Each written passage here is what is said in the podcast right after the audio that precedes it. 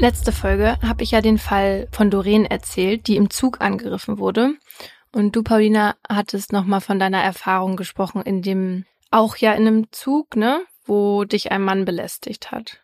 Mhm. Und tatsächlich haben da wirklich viele noch geschrieben, dass die auch schon mal so eine Situation hatten. Ich meine, wir wissen, dass Frauen werden überall irgendwie angegriffen und belästigt, aber ich habe das Gefühl, dass diese Situation mit dem Zug eben deswegen noch mal besonders speziell ist, weil man keinen Ausweg hat. Genau, und die Geschichte einer Hörerin würde ich dir gerne erzählen. Und zwar geht's um Nina. Den Namen habe ich jetzt auf ihren Wunsch hin geändert. Und Nina ist vor ungefähr sieben Jahren mit der Buslinie 61 in Dresden unterwegs, als ein älterer Mann sie sexuell belästigt, indem er seinen Penis durch die Hose an ihrem Bein reibt. Oh mein Gott. Ja. Sie ist damals 20 und mit der Situation total überfordert. Also sie sieht sich nicht imstande, irgendwie was zu sagen oder sich zu wehren. Okay, und um wie viel Uhr war das? Also war das mitten am Tag oder? Ja, das war tagsüber. Oh. Aber der Bus war auch nicht so voll, aber trotzdem, sie war quasi so wie erstarrt. Mhm. Und dann ist sie direkt bei der nächsten Haltestelle raus und ähm, ja, ab dem Zeitpunkt dann auch immer nur noch Fahrrad gefahren und gar kein Bus mehr gefahren. Mhm. Sie hat das aber auch niemandem erzählt. Und zwei Jahre später liest Nina dann in der Social Media App Jodel, von der ich vorher noch nie gehört habe, aber offenbar ist es ein Ding in großen Städten. Ich auch nicht. Mhm. Da liest sie einen anonymen Post, der wirklich eins zu eins ihre Geschichte erzählt, obwohl sie das ja keinem erzählt hat, ne? Und mhm. unter dem Post steht der Hashtag Catch the Opa. Opa oder Opa? Oprah? Oprah? okay. Catch the Opa. Und über diesen Hashtag kommt Nina dann noch zu ungefähr 20 weiteren Posts, die genau eigentlich von demselben Erlebnis berichten und auch immer dieselbe Täterbeschreibung angeben. Also immer diesen Opa, ja? Wow. Mhm. Und erstmal als Nina das liest, hat sie ein schlechtes Gewissen, weil sie glaubt, ja, wäre ich damals direkt zur Polizei gegangen, dann hätten die Frauen vielleicht jetzt nicht das erleben müssen, was sie erlebt hat. Und durch dieses schlechte Gewissen, was sie ja gar nicht äh, haben braucht, fühlt sie sich aber getrieben, jetzt endlich was machen zu müssen. Ja, nun muss man ehrlicherweise auch dazu sagen, dass wenn eine Frau zur Polizei geht und davon redet, dass jemand sich irgendwie vor ihr entblößt hat oder das passiert ist, was ihr passiert ist, ich sag mal so, die Ermittlungen bei solchen Situationen halten sich in vielen Fällen dann halt auch in Grenzen. Ja, aber in dem Fall äh, screenshottet sie dann alle Posts und geht sofort zur Polizei. Aber trotz der Anzeige, die sie macht, einem Phantombild, das erstellt wird und eben dieser ganzen anderen Posts, kann die Polizei den Mann nicht finden. Mhm. Oder guckt eben nicht. Das können wir jetzt nicht sagen. Was Nina dann macht, ist wochenlang diesen Hashtag zu überwachen, bis wieder ein neuer Post dazu veröffentlicht wird. Sie kontaktiert dann die anonyme Verfasserin und kann sie überzeugen, zum selben Polizeipräsidium zu gehen und auch eine Anzeige zu erstatten. Und dadurch, dass so schnell reagiert wird, können die Überwachungsvideos aus dem Bus gesichert werden und der ah. Täter letztendlich gefasst. Aha. Genau. Ja. Wenn wir hier vom Opa reden, wie alt ist der ungefähr? Ähm, warte, ich habe äh, ich habe ja das ich habe das ja gelesen, äh, was das Amtsgericht da geschrieben hat. Moment. Ich glaube, der ist von 44. Was? Ach, von 44. Alter, der ist 44. so, ich habe jetzt nochmal nachgeguckt. Der ist von 44. Mhm. Das heißt, er ist so alt wie mein Vater. Ach nee, Quatsch, sorry. Nee, mein Vater ist, nee, oh Gott, der kriegt die Krise. Nein, mein Vater ist nicht von 44. Alleine von 44. der ist so eine, so eine Marke. Ja, ich sag das auch nur, weil ich das natürlich nicht errechnen kann, wie viele Jahre das jetzt ist. Naja, 56 plus, wann war denn das? Ah, das war vor sieben Jahren.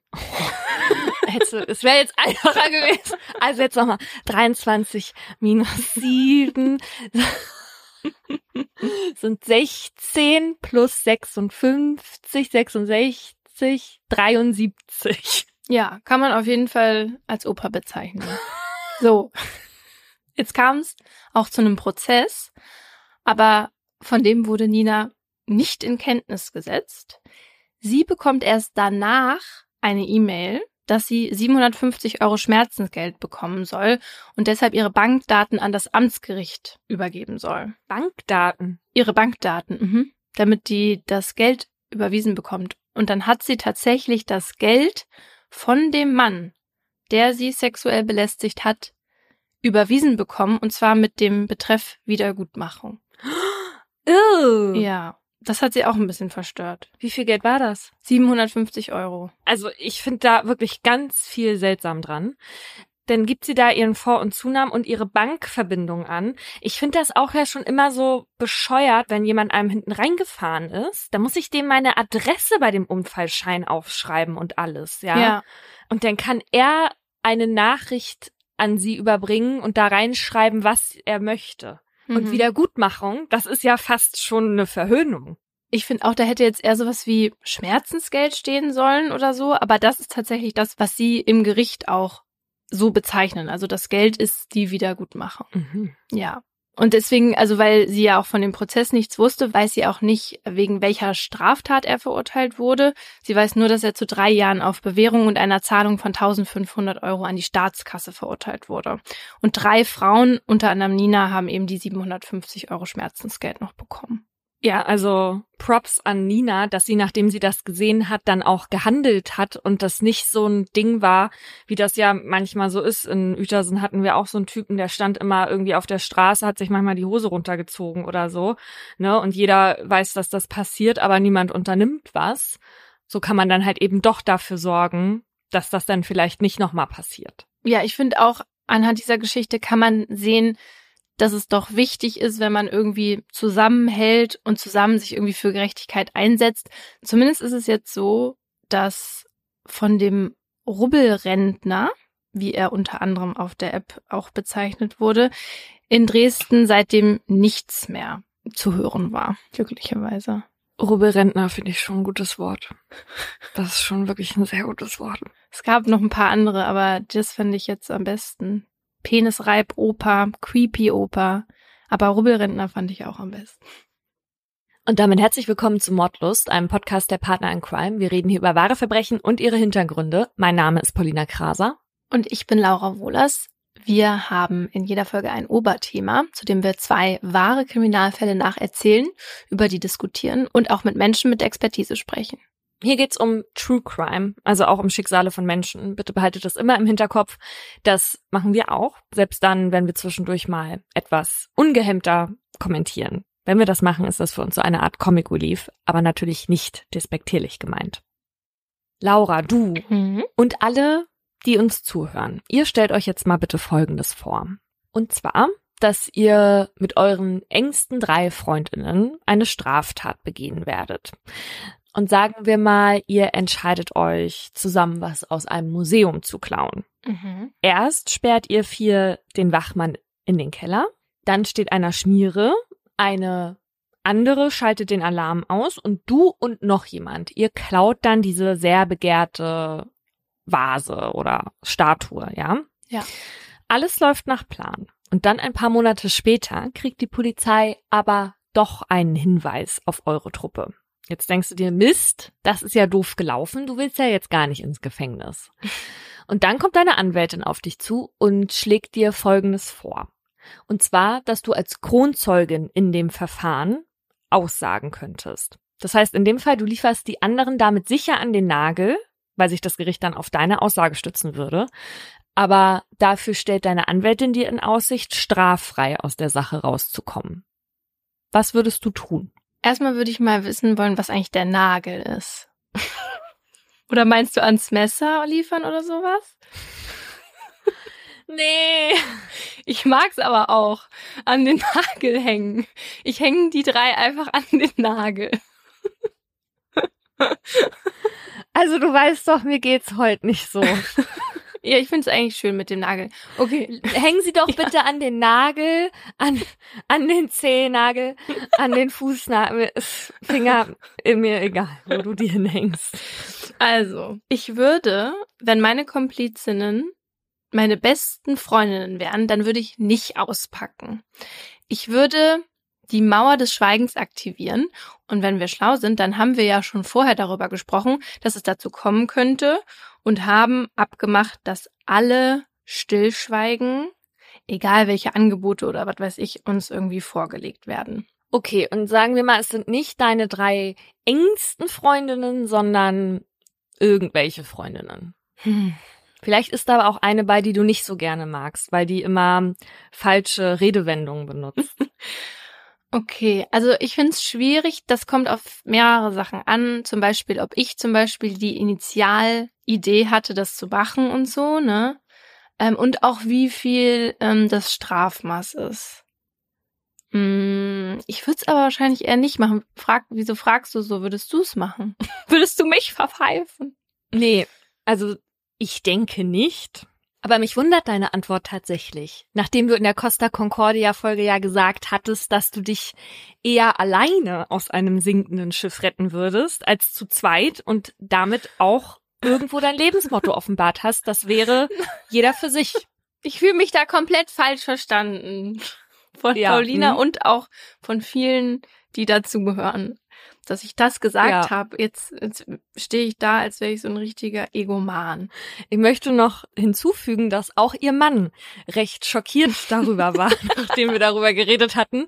Da hatten wir nämlich auch noch über die Situation geredet, wie es wäre, wenn man zu zweit von einem Hai angegriffen wird und ja. sich einer von beiden an Land rettet, während der andere elendig verreckt. Auch die Rolle konnte Laura sehr gut nachvollziehen. Ja gut, aber in, in dem Fall hier würde ich auf jeden Fall meine Freundinnen und Komplizen nicht verraten. So. Aber in der Folge hier beschäftigen wir uns heute mit genau solchen Fragen und Fällen, nämlich jene, bei denen Kronzeuginnen eine Rolle spielen. Also es geht um Verbrechen, bei denen die Polizei mit den üblichen Ermittlungsmethoden an ihre Grenzen stößt und eben auf die Hilfe von Menschen angewiesen ist, die selbst Teil der Verbrechen waren. Und der Deal lautet dann eben unter Umständen Aussage gegen Strafrabatt. So, und bevor wir gleich ins Thema gehen, will ich einmal kurz erklären, warum das eigentlich Kronzeuge oder Kronzeugin heißt. Die Bezeichnung, die kommt nämlich aus Großbritannien, wo King Charles ja seit letztem Jahr Staatsoberhaupt ist.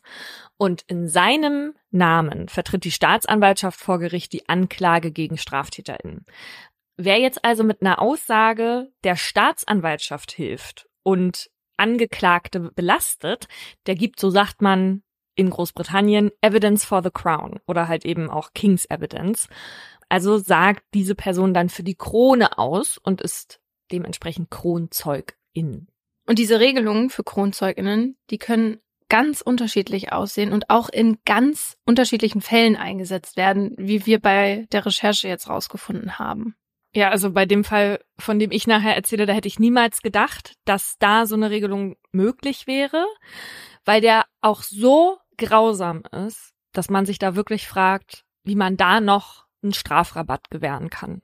Eines haben die Fälle aber eigentlich alle gemein. Sie ziehen den Hass der Menschen auf sich, gegen die sie aussagen. Und so war das auch in dem Fall, den ich jetzt erzähle. Fast alle Namen habe ich geändert. Ein hohes, dreistöckiges Haus im Berliner Stadtteil Reinickendorf. Wer eintritt, wird gleich von Marmor und einer großen Wendeltreppe empfangen. Als Kasra zum ersten Mal durch das Clubhaus geführt wird, ist er begeistert. Nicht nur von der ausladenden Größe, sondern vor allem von einem Raum, der mit einem Zahlencode geschützt ist. Hinter der Tür dieses Zimmers steht ein sechs Meter langer Tisch aus massivem Eichenholz, in dessen Mitte eine Totenkopffigur thront. Hier dürfen nur ausgewählte Personen sitzen. Das weiß Kasra, und er ist bereit, sich diesen Platz zu erarbeiten. Koste es, was es wolle. Rückblick. Es ist kühl draußen, als Kasra durch Hamburg zieht. Der Wind pfeift um seinen kahlgeschorenen Kopf, er zieht seine schwarze Jacke enger über seine breit gebauten Schultern. Genauso ungemütlich und trist wie seine Umgebung sieht auch sein Inneres gerade aus. Bei seinem Job als Koch in einem Hotel gibt es immer wieder Stress. Der 23-Jährige gerät andauernd mit seinen Chefs aneinander. Doch er braucht den Job bzw. irgendeinen Job heute mehr denn je, denn seit kurzem muss er nicht mehr nur für sich selbst sorgen, sondern auch für seine Freundin Elena und seine neugeborene Tochter Pia. Bei seinem Streifzug durch Hamburg begegnet Kasser einem alten Freund, Ben. Er kennt ihn von früher und er kommt wie gerufen. Ben hat zwar keinen neuen Job für ihn, aber eine andere Möglichkeit an Geld zu kommen. Sein Kumpel erzählt ihm von einer Vereinigung an Männern, bei der es immer wieder kleine und größere Aufgaben zu erledigen gibt, die gut bezahlt werden. Die Gruppe heißt Legion 81 und ist eine sogenannte Supportergruppe der Hells Angels. Kasra wird hellhörig. Seit seiner Jugend auf der Hamburger Reeperbahn bewundert er die Mitglieder des berühmten Motorradclubs. Den Trägern der typischen Lederkutten mit Totenkopflogo gebührt Respekt, egal wo sie hinkommen. Dicke Autos und teurer Schmuck gehören genauso dazu wie die Aura der Gefährlichkeit. Vor allem aber imponiert Kasra die Gemeinschaft. Alle stehen füreinander ein, wenn es hart auf hart kommt. Alle für einen, einer für alle, heißt es da doch immer. ja. So kann es nämlich auch gehen. hm? Kasra hat angebissen. Über Ben wird der Kontakt hergestellt. Erst zu der Supportergruppe, dann zu den Hells Angels. Kasra fährt dafür im Juni 2010 von Hamburg nach Berlin. Dort lernt er bei einem Essen Hakan kennen, den Präsidenten der Berliner Hells Angels. Kasra ist ehrfürchtig. Von Hakan hat er schon viel gehört. Er ist berühmt und berüchtigt, hat mit seinen 26 Jahren schon eine beachtliche Karriere in der deutschen Rockerszene hinter sich. Er war nämlich nicht immer bei den Hells Angels. Mit nur 23 war er der jüngste Präsident der verfeindeten Motorradgang Bandidos. Bei einem Angriff auf zwei Hells Angels, an dem Hakan beteiligt war, wäre einer seiner Gegner beinahe gestorben. Und trotzdem tat Hakan wenig später das, was vor ihm noch niemand jemals gewagt hatte. Er wechselte im Februar 2010 die Seiten und nahm gleich 15 Mitglieder mit. Seitdem ist er selbst ein Hells Angel, der in kürzester Zeit an die Spitze des Berliner Charters aufsteigt. Die Ortsgruppe, die im nationalen Vergleich als besonders gewaltbereit gilt. Als Hakan Kasra an diesem Juniabend gegenüber sitzt, erzählt Kasra von einem Klamottenladen, den es nur in Berlin gibt. Er will dem Shop morgen unbedingt noch einen Besuch abstatten, sagt er. Warum morgen? fragt Hakan. Das ist unsere Stadt, Junge. Lass doch jetzt gleich rüber, entscheidet er lachend. Dann wählt Hakan die Nummer des Besitzers und macht innerhalb von Sekunden klar, dass der Store noch in derselben Nacht geöffnet wird. Man kennt die Hells Angels im Kiez. Niemand würde dem Präsidenten einen Wunsch abschlagen. Kasra kann es nicht glauben. Im Laden angekommen darf sich jeder Klamotten aussuchen. Bezahlen muss niemand. Kasra entscheidet sich für einen Jogginganzug aus Samt. Und in dieser Nacht wird ihm klar, das ist seine Welt. In den nächsten Wochen fährt Kasra immer wieder von Hamburg nach Berlin. Elena und Pia müssen in der Zeit ohne ihn auskommen. Ihm ist es ernst mit den Hells Angels. Die meiste Zeit verbringt Kasra im Clubhaus, ein dreistöckiges Gebäude in Reinickendorf, in dem sich auch regelmäßig die sogenannten Member, die höchsten Tiere im Club, an einem Tisch versammeln und wichtige Entscheidungen treffen. Bis Kasra selbst dort sitzen darf, muss aber einiges passieren. Der Aufstieg innerhalb des Rockerclubs ist langwierig. Im Moment und somit ganz am Anfang ist Kasra nur Supporter und damit trotz Kutsche noch kein vollwertiges Mitglied. Dafür muss er sich Hakan und den anderen erst beweisen. Wenn er das geschafft hat, würde er erst zum sogenannten Hangaround aufsteigen, danach zum Prospect und erst dann zum Member. Letzteres gelingt aber nicht jedem. Bis man alle Stufen durchlaufen hat, dauert es in der Regel um die anderthalb Jahre. Wer wann die Karriereleiter nach oben steigt, entscheiden die Member am besagten Eichentisch. Kasra ist aber auf gutem Weg dorthin. Im Herbst 2010 ernennt Hakan ihn bei einem Mitgliedertreffen offiziell zum Hangaround. Kasra bekommt einen sogenannten Patch, einen Aufnäher, den er auf seiner schwarzen Lederweste anbringen kann und der allen zeigt, wie wichtig er für den Club ist. Kasra fühlt sich großartig als Hells Angel. Sein Auftreten bringt ihm endlich den Respekt ein, den er sich als Jugendlicher immer gewünscht hat, und durch den Zusammenschluss mit den anderen Männern fühlt er sich erstmals richtig zu einer Gruppe zugehörig. Aber mit der neuen Rolle kommen neue Bedingungen. Kasra muss mit seiner Familie von Hamburg nach Berlin umziehen. Elena möchte nicht weg aus ihrem Zuhause, aber Kasra stellt sie vor vollendete Tatsachen. Kurze Zeit später unterschreibt er den Mietvertrag für eine Dreizimmerwohnung, nur fünf Gehminuten vom Clubhaus entfernt, ohne dass Elena die Wohnung für sie und ihre Tochter je gesehen hat. Öfter bekommt Pia ihren Vater nun trotzdem nicht zu Gesicht. Als Hangaround muss Kasra sich im Club weiter beweisen, ist jetzt sozusagen Mädchen für alles. An den Wochenenden herrscht Anwesenheitspflicht, dann übernachtet er sogar im Clubhaus. Unter der Woche ist der Perser, wie er von den anderen Mitgliedern genannt wird, ab 8 Uhr morgens da und kocht Kaffee. Er putzt, füllt die Kühlschränke auf, begleitet die Member zu ihren Geschäften im Rotlichtviertel und dort sogar bis auf die Toilette. Seine Aufgabe ist es, vor der Klotür zu warten, um sie abzusichern. Für den Fall, dass es dort zu Auseinandersetzungen mit rivalisierenden Gangs kommt. Denn solche gibt es immer wieder. Meist kochen Konflikte mit den Bandidos hoch, der Gang, der Hakan früher selbst angehörte. Dann kommt es zum Beispiel auf offener Straße zu Beleidigungen und Massenschlägereien. Obwohl Kasra für solche Situationen immer mit einem Messer bewaffnet ist, vertraut er als ehemaliger Boxer vor allem auf seine Fäuste. So ist er im Club bald dafür bekannt, dass er keine Angst davor hat, draufzuhauen und im Eifer des Gefechts Verletzungen zu kassieren. Er ist keiner, der den Schwanz einzieht. Sein Mut zeichnet Kasra aus und bringt ihm den Respekt der Member ein. So lassen sie ihn schon drei Monate später zum Prospect und knapp ein Jahr später tatsächlich zum Member aufsteigen. Als Hakan ihm im Club die guten Neuigkeiten verkündet, wird Kasra von den anderen Männern erstmal auf den Boden geworfen und verprügelt. Es ist ein Ritual, das Kasra schon öfter mit ansehen durfte. Der Schmerz macht ihm aber nichts aus, denn er hat es geschafft. Er hat einen Platz am Tisch.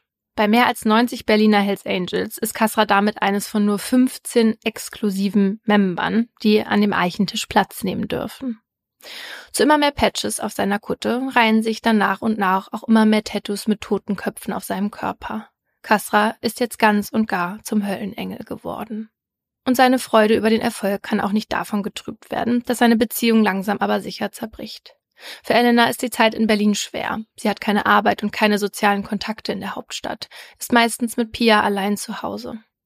Kasra ist währenddessen auf sich und den Club fixiert und versucht seine Abwesenheit durch Geld wettzumachen. Wenn am Sonntagmittag auf dem Spielplatz ein Anruf seiner Kumpels kommt, drückt er Elena mehrere grüne Scheine in die Hand und verschwindet. Meist wird Kasra dann zu internen Treffen gerufen oder losgeschickt, um für Hakan irgendetwas zu erledigen. So wie an einem Abend im Januar 2014, als er und einige andere den Auftrag bekommen, Onur, einem von Hakans Erzfeinden und Supporter der Bandidos, einen Besuch abzustatten. Kasra und einige andere Hells Angels machen sich in vier Autos auf den Weg zu einem Wettbüro, das nur wenige Straßen entfernt liegt und in dem Onur Stammgast ist. Es ist kurz vor 23 Uhr, als der braune Mercedes, in dem Kasra unterwegs ist, am Rande einer Seitenstraße parkt. Als er aussteigt, sieht er sich um und zieht sich seine Kapuze tiefer ins Gesicht. Vor dem Wettbüro angekommen, wartet er auf die anderen Männer. Kasra atmet tief durch. Sie sind vollzählig. Es kann losgehen. Einer nach dem anderen betritt den langgezogenen Raum, der in einen zweiten mündet. Rechts raucht ein Mann am Tresen, links besetzt ein anderer einen Spielautomaten. In einer Reihe marschieren die Hells Angels in den hinteren Teil des Etablissements. Kasra kommt an achter Stelle. Er erreicht gerade die Schwelle zwischen Vor- und Hinterzimmer, als ein lauter Knall den Raum erschüttert. Aus dem Augenwinkel sieht er helle Blitze. Das war ein Schuss. Dann noch einer. Innerhalb von wenigen Sekunden knallt das Ganze achtmal. Kasras Herz fängt an zu rasen, während sein Vordermann plötzlich stehen bleibt. Dann geht alles ganz schnell. Die Männer, die vor ihm gelaufen sind, drehen sich mit weit aufgerissenen Augen um und gehen schnellen Schrittes zurück zum Eingang. Im Raum bricht Chaos aus. Die wenigen Kundinnen rufen auf Türkisch, Arabisch und Deutsch durcheinander. Kasra ergreift die Flucht. Er spürt das Adrenalin in seinem Körper, seine Hände zittern. Auf der Straße angekommen, rennt er los. Als Polizei und Rettungswagen wenig später am Tatort ankommen, können SanitäterInnen nur noch den Tod eines jungen Mannes feststellen. Sein Name ist Onur. Der 26-Jährige war während eines Kartenspiels mit Freunden erschossen worden. Zeuginnen berichten der Polizei von mehreren vermummten Männern, die in einer Reihe ins Hinterzimmer des Wettbüros marschiert sind. Die Überwachungsvideos bestätigen das. Darauf ist deutlich zu erkennen, wie der erste Mann der Gruppe mit Sturmhaube im Vorbeigehen achtmal auf sein Opfer schießt. Zwei Schüsse gehen daneben, die restlichen sechs Kugeln landen in Onos rechter Schulter und in seiner Brust. Er hatte keine Chance. Das Opfer ist kein unbeschriebenes Blatt bei der Polizei. Ono ist vor seinem Tod mehrfach mit dem Gesetz in Konflikt geraten. Einmal hat er einem Mensch mit einer Gaspistole ins Gesicht geschossen, ein andermal hat er einer schwerbehinderten Frau die Handtasche geraubt. Oh. Und vor gar nicht allzu langer Zeit hatte er mehrere Hells Angels vor einem Nachtclub mit einem Messer angegriffen. Die Spur führt die Beamtinnen demnach erstmal zum Clubhaus der Motorradgang, das gar nicht weit entfernt liegt. Für Kasra bedeutet das am Morgen des 27. Januar 2014 das Klicken der Handschellen um seine Handgelenke. Er landet in Untersuchungshaft. Weg von Pia, Elena und der Beziehung, die seit Monaten in Trümmern liegt. Weg von seiner neuen Freundin Michelle, die er vor kurzem erst kennengelernt hat, aber vor allem weg von dem Club, für den er in den letzten vier Jahren alles getan und um den sich sein ganzes Universum gedreht hat. Der einzige Kontakt zu den Hells Angels läuft über seinen Anwalt, der vom Club gestellt wird und der ihn immer wieder daran erinnert, dass Schweigen Gold ist. Schweigen, damit man der Gruppe nichts nachweisen kann. Schweigen, weil der Grundsatz gilt, alle für einen und einer für alle. Von der Gemeinschaft spürt Kasra nichts mehr, während er auf einer vergammelten Matratze in seiner acht Quadratmeter großen Zelle ohne Fenster liegt. Und als er eines Nachts auf dem kleinen Fernseher im Gefängnis einen Beitrag über Onos Tod sieht, fängt er an, alles in Frage zu stellen, an was er zuletzt geglaubt hat. Auf dem Bildschirm sieht Kasra Onos Mutter. Die Frau schluchzt, wenn sie von ihrem Sohn spricht. Sie zeigt dem Kamerateam ein Bild, das Ono ihr früher mal zum Muttertag gemalt hat. Auf schwarzem Untergrund sieht Kasra eine rote Rose und ein rotes Herz. Darüber steht auf Türkisch meine geliebte Mama. Kasra laufen Tränen die Wangen herunter, als ihm bewusst wird, dass er dabei war, als einer Mutter der Sohn genommen wurde, dass er daneben stand, als den Mann sechs Schüsse trafen. Immer mehr machen sich in Kasras Kopf Zweifel breit, ob der Club es wirklich wert war, alles aufzugeben. Er sitzt seit zwei Wochen in Untersuchungshaft, als im Besucherraum plötzlich ein unbekannter Mann mit grauem Haar, drei Tage Bart und schwarz umrandeter Brille vor ihm auftaucht. Er stellt sich als Steffen Choppe vor. Er ist Anwalt und ein Schulfreund von Freundin Michelle, die ihn kontaktiert hatte, ohne Kasra davon zu erzählen. Nach nur wenigen Minuten stellt der Jurist ihm die Frage, die sein eigener Anwalt bisher nie formuliert hat. Was ist an dem Abend der Tat passiert? Kasra atmet einmal tief durch, dann bricht es aus ihm heraus. Im Detail berichtet er dem Anwalt von Hakan und dem Auftrag, der ihn im Januar ins besagte Wettbüro geführt hat.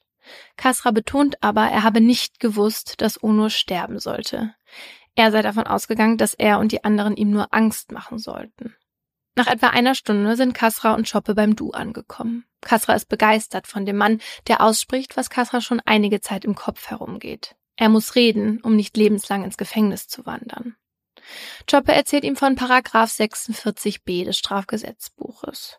Beschuldigte, die umfassende Aussagen machen und der Polizei helfen, eine Tat aufzuklären oder andere zu verhindern, können einen Strafrabatt bekommen.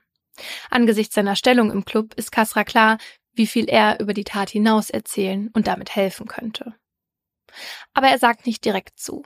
Er braucht Bedenkzeit. Wenn er auspackt, gilt er im Club als Verräter und zieht nicht nur Hakans Hass auf sich, sondern den der gesamten Hells Angels. Das macht ihm Angst, vor allem in Bezug auf Tochter Pia und seine Freundin Michelle. Andererseits ist er sich sicher, nicht auszusagen bedeutet für ihn eine lebenslange Haftstrafe und damit wahrscheinlich eine Zukunft ohne Pia und Michelle.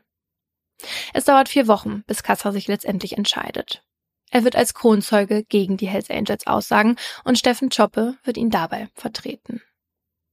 Die Staatsanwaltschaft willigt sofort ein, Kasra als Kronzeugen zu vernehmen. In der Strafverfolgungsbehörde ist man sich darüber im Klaren, dass die Anwälte der anderen Hells Angels zusammenarbeiten und ihre Mauer des Schweigens nicht brechen werden.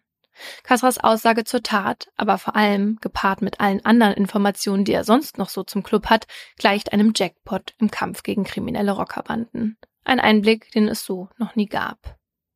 Gleich am nächsten Tag wird Kasra deshalb abgeholt und an einen geheimen Ort gebracht. Niemand, nicht einmal sein Anwalt, darf wissen, wo er sich nun aufhält. Zu groß ist die Gefahr, dass andere Hells Angels davon Wind bekommen und dem Kronzeugen etwas zustößt. Ab sofort laufen die Tage für Kasra immer gleich ab. Jeden Morgen wird er von seiner Zelle in ein Vernehmungszimmer an einem anderen Ort gebracht und abends wieder abgeholt. Sein Anwalt sitzt neben ihm, während er stundenlang die Fragen der ErmittlerInnen beantwortet. Erst geht es um seine Jugend, dann um die Erschießung von Ono im Wettbüro und schließlich um die Rockerszene allgemein. Sechs Monate lang erzählt Kasra den Beamtinnen alles, was er über die Hells Angels weiß. Schwere Gewalttaten, Drogenhandel, Verbindungen zu arabischen Großfamilien, Interner aus dem eigenen Charter und Hells Angels Mitglieder, die sich aufgrund von Straftaten ins Ausland abgesetzt haben. Die Liste ist lang und Kasra nimmt kein Blatt vor den Mund. Mit demselben Engagement, das er früher für den Club aufgebracht hat, stellt er sich jetzt gegen ihn. Am 4. November 2014 beginnt schließlich der von der Öffentlichkeit lang ersehnte Prozess. Kasra schläft in der Nacht zuvor nicht viel und ist angespannt, als er von mehreren Fahrzeugen ins Landgericht Berlin-Moabit eskortiert wird. Durch den Hintereingang gelangt Kasra in den Saal, in dem ihn nicht nur das Blitzlichtgewitter von zahlreichen PressevertreterInnen erwartet, sondern auch etwa 120 PolizistInnen, die unter anderem dafür zuständig sind, dass ihm nichts passiert. Was ihm zusätzlichen Schutz verschaffen soll, ist die mit Panzerglas umgebene Kabine, in der Kasra ab jetzt Platz nehmen wird. Aber er ist nicht der Einzige, der an diesem Tag auf der Anklagebank sitzt. Mit ihm müssen sich ab heute neun Hells Angels vor Gericht wegen Mordes, in Hakans Fall wegen Anstiftung zum Mord verantworten. Neben den Angeklagten, der Presse und den Sicherheitskräften befinden sich drei RichterInnen, neun StaatsanwältInnen und 34 VerteidigerInnen im Saal. Drei Anwälte sind allein für Clubchef Hakan verantwortlich. Einige von Kasras ehemaligen Kumpels sitzen jetzt direkt neben ihm, ebenfalls in gepanzerten Glaskästen, teilweise zu zweit oder zu dritt. Keiner von ihnen würdigt Kasra auch nur eines Blickes. Dafür sind alle anderen Augen und Kameras im Gerichtssaal auf ihn gerichtet. Er weiß warum. Die Anklage der Staatsanwaltschaft beruht unter anderem auf dem, was Kasra in den letzten sechs Monaten beim LKA ausgesagt hat. Und mit dem Verlesen der Anklageschrift wird deutlich, was nach Annahme der Staatsanwaltschaft zu der Tat im Wettbüro geführt hat. Ein Machtkampf zwischen zwei Alpha-Tieren. Die Rivalität zwischen Hakan und Ono reicht bis ins Jahr 2008 zurück. Damals ist Hakan noch Chef der Bandidos. Ono unterstützt zwar denselben Motorradclub und trotzdem, die beiden können sich nicht ausstehen. Was möglicherweise damit zusammenhängt, dass sie sich zu ähnlich sind. Einmal kommt es zu einer Auseinandersetzung in der türkischen Stadt Antalya, wo sich beide im Urlaub über den Weg laufen. Zwei Jahre später, kurz bevor Hakan zu den Hells Angels übertritt, geraten sie auf offener Straße in Berlin erneut aneinander. Im Oktober 2013, etwa drei Jahre nachdem Hakan die Seiten gewechselt hat, greift Onur mehrere Hells Angels vor einem Nachtclub mit einem Messer an. Darunter auch Kasra, den Kronzeugen. Das können sich die Hells Angels in ihrem Kiez nicht gefallen lassen. Allen voran Hakan sieht sich in seiner Ehre verletzt. Onur weiß natürlich genau, dass er den Rockerboss damit stark getroffen hat und dass es ein Nachspiel haben wird. Vorsorglich taucht er für eine Woche unter und besorgt sich eine schusssichere Weste sowie eine Pistole, die er nun immer bei sich trägt. Tatsächlich ist Hakan so wütend, dass er jetzt erstmals mit dem Gedanken spielt, Ono töten zu lassen. Doch einige Wochen lang passiert nichts. In der Zwischenzeit wächst Onos Sicherheitsgefühl wieder heran. Er traut sich wieder nach draußen, hängt nun oft im Hinterzimmer des Wettbüros herum und trägt seine schusssichere Weste nur noch selten. Doch je länger er nichts von Hakan hört und sich in Sicherheit wiegt, desto mutiger und provokanter wird Onur. Ende 2013 zeigt er Mitgliedern der Hells Angels auf der Straße seine Waffe und beleidigt sie aufs Übelste. So tönt er großspurig, dass Oton diese Fotzen keine Männer sind und sie doch kommen sollen. Language. Ich mache hier nur ein Zitat. Und als er um den Jahreswechsel an Hakans Bruder und dessen Familie vorbeigeht, spuckt er ihnen vor die Füße. Jede Provokation stichelt Hakan an. Telefongespräche belegen seinen Hass auf Onur, der jetzt nicht nur die Ehre seines Charters, sondern auch die seiner Familie beschmutzt hat. Und das sei, glaubt die Staatsanwaltschaft jetzt, Grund genug gewesen, seine Mitglieder auf Onur zu hetzen und sie mit einem Mord zu beauftragen. Auch wenn Kasra weiterhin dazu steht, selbst nichts von so einem expliziten Mordauftrag gewusst zu haben, ist seine Aussage für die Staatsanwaltschaft wichtig. Denn er kann bezeugen, wer außer ihm noch dabei war und wer der Schütze war. Doch anstatt dass Kasser jetzt vor Gericht noch einmal alles genauestens erzählt, werden die Transkripte der Aussagen verlesen, die er bereits getätigt hat. Eine Taktik seiner Verteidigung, um sich abzusichern und Widersprüchen aus dem Weg zu gehen. Es dauert ganze drei Wochen, bis das 800 Seiten lange Dokument wiedergegeben wurde. Danach muss sich Kasra den Fragen der anderen Anwältinnen stellen. Immer wieder gibt es währenddessen Zwischenrufe oder Pöbeleien, die ihn beim Antworten stören. Im Glaskasten nebenan wird Skat gespielt und Kuchen gegessen. Was? Kuchen? Ja, es wird noch schlimmer. Hör dir das an. Seine ehemaligen Freunde sind laut, kindisch und empathielos. Einmal macht einer Furzgeräusche nach, ein anderes Mal machen sie sich über das gebrochene Deutsch eines trauenden Angehörigen von UNO lustig. Wow. Also da tun mir RichterInnen und Staatsanwältinnen, also alle Prozessbeteiligten wirklich manchmal leid, mit was die sich da teilweise rumplagen müssen.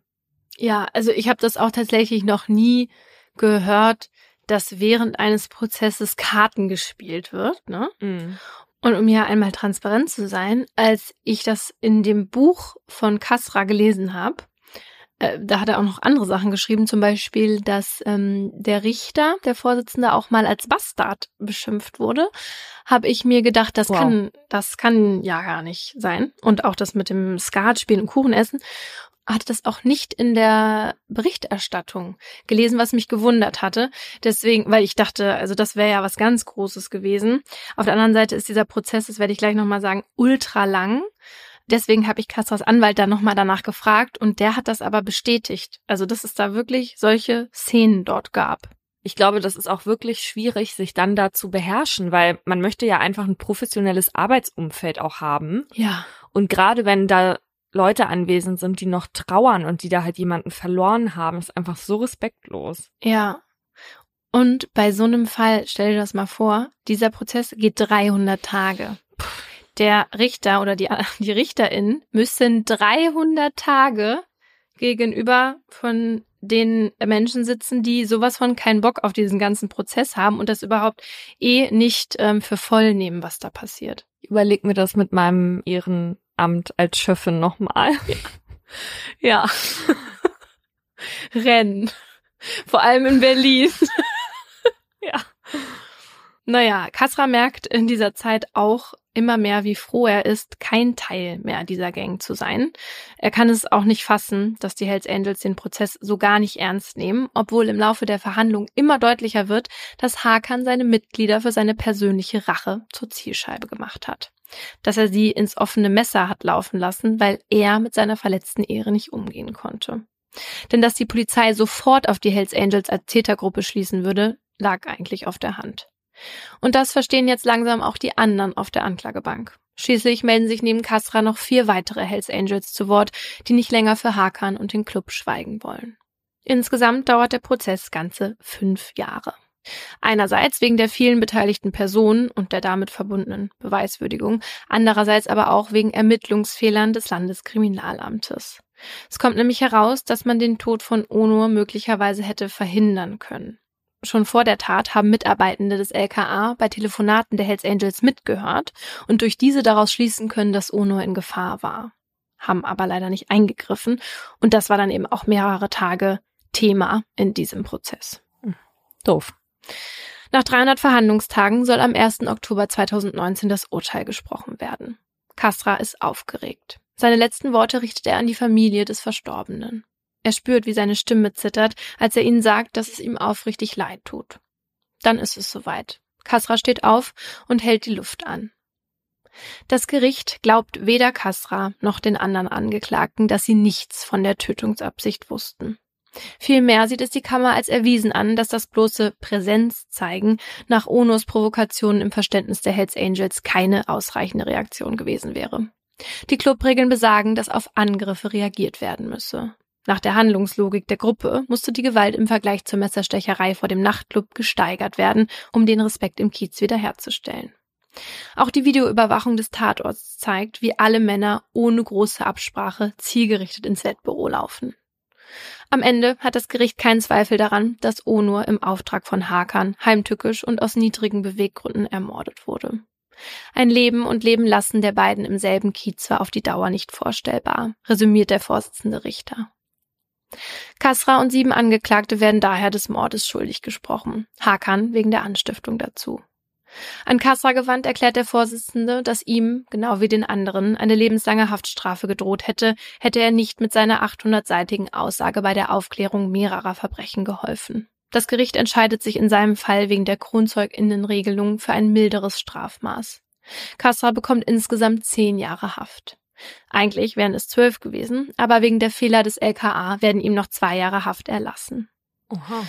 Als Kasra das hört, sieht er den Richter an und nickt dankbar, obwohl der ihm ja nicht geglaubt hat. Aber für Kasra bedeuten die zehn Jahre, dass er bereits jetzt einen Antrag auf vorzeitige Entlassung stellen darf. Und schon wenige Wochen nach der Urteilsverkündung, nach knapp sieben Jahren Haft, verlässt Kasra das Gefängnis als freier Mann. Sieben? Warte mal, wie lange saß der denn in U-Haft? Zwei Jahre U-Haft, fünf Jahre Prozess. Doch ganz so frei ist er nicht. Denn nach seiner Entlassung ist nichts mehr, wie es einmal war. Seine Aussagen haben zwar einige mächtige Rocker aus Berlin für lange Zeit ins Gefängnis gebracht, doch der Motorradclub agiert weltweit. Niemand weiß, ob oder eher wann sich jemand an dem Kronzeugen rächen wird, der selbst einmal Teil einer tödlichen Racheaktion war. Kasra taucht deshalb im Zeuginnenschutzprogramm unter. Heute heißt er nicht mehr Kasra und wohnt auch nicht mehr in Berlin, sondern irgendwo anders in Deutschland, an einem unbekannten Ort. Irgendwo, wo es ruhig ist, wo er ab und zu seine Tochter Pia zu sich und Michelle einladen kann und wo den Perser niemand kennt. Der Perser, das ist nun nicht mehr er, sondern nur noch der Titel seiner Biografie. Gemeinsam mit einem Journalisten hat Kasra seine Geschichte aufgeschrieben und sich mit dem Mann auseinandergesetzt, der er damals war. Er weiß heute, dass es falsch war, sich den Hells Angels anzuschließen und blind Folge zu leisten. Manchmal schlüpft Kasra aber noch heute in sein altes Ich, um in der Öffentlichkeit über seine Vergangenheit zu sprechen. Dann sieht man die Totenkopf-Tattoos, die großflächig seinen Körper zieren und unter den langen Armhemden hervorgucken. Sonst ist aber nicht mehr viel übrig geblieben von dem Höllenengel. Außer vielleicht die Eigenschaft, dass er sein Leben auch heute nicht von Angst bestimmen lässt. Kasra ist wachsam, aber er will sich nicht verstecken. Und das finde ich schon beachtlich, denn wir kennen ja verschiedenste Geschichten aus so Rockermilieu-Kreisen, wo nachher Leute, die ausgestiegen sind, nicht einigermaßen in Ordnung leben konnten, sondern verfolgt wurden, bedroht wurden, gefunden wurden. Ja. Aber das ist es halt, wenn man sich auf so einen Club einlässt, das kaufst du immer mit. Genau, und deswegen finde ich das auch so interessant, dass er, also er hat sich auf diesen Club eingelassen, hat dann quasi ja auch alles mitgemacht und dann ist er aber in Haft und entscheidet sich dann dafür, sich gegen den Club zu stellen. Damit begibt er sich ja wieder in eine große Gefahr. Aber am Ende war Kasra ja auch in dem Club dafür bekannt, mutig zu sein.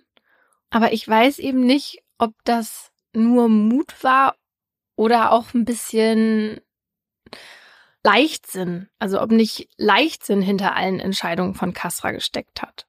Was ich immer wieder ähm, interessant finde an solchen Gruppierungen ist, welche Attraktivität die auf Männer und auch Frauen ausüben. Mhm. Ne? Also dieses Machtgefühl, was die ausstrahlen, dass man das Gefühl hat, man ist irgendwie nicht alleine oder mir kann niemand was, weil ich jetzt Rücken hab, weißt du? Ja. Das, ich glaube tatsächlich, dass gerade viele Leute, denen auch irgendwie vielleicht familiär oder wo auch immer so ein Gefühl von Rückhalt generell fehlt, dass die sich da sehr gut aufgehoben fühlen und so ein Club dann auch eine Familie ersetzen kann oder irgendwas anderes, was einem im Leben fehlt. Ja, das hat auch auf jeden Fall auf Kassa zugetroffen.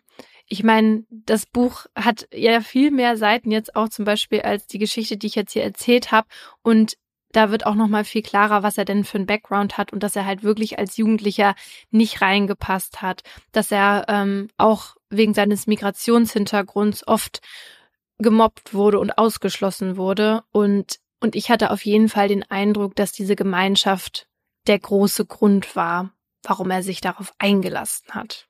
Mm, ja, ich, ich glaube, das ist eine ganz typische Biografie und auch ein ganz typisches Motiv und diese Möglichkeit, Kronzeuge zu werden, wie das Kassra dann auch gemacht hat, gibt es in Deutschland so erst seit 2009. Also in dem Sinne hatte der Glück, als er 2014 verhaftet wurde und konnte sich durch dieses ganze Prozedere ja dann auch mehrere Jahre Haft sparen. Was genau für Bedingungen vorliegen müssen, damit man zum Kronzeugen oder zur Kronzeugin werden kann, das erzähle ich euch jetzt in meinem Aha. Erstmal generell. Als Kronzeugin wird in der Regel jemand bezeichnet, der oder die an einer Tat, in welcher Form auch immer, beteiligt war und mit einer Aussage dabei helfen kann, diese aufzuklären oder weitere Taten zu verhindern. Dabei ist wichtig, dass die Tat, über die man dann was erzählen kann, mit der, für die man selbst beschuldigt wird, im Zusammenhang steht. Also man kann nicht Kronzeugin werden, indem man über ein ganz anderes Verfahren spricht, das jetzt mit dem eigenen nichts zu tun hat. Der Begriff Kronzeugin den gibt es aber gar nicht in der deutschen Gesetzgebung und Juristinnen verwenden den auch eher selten.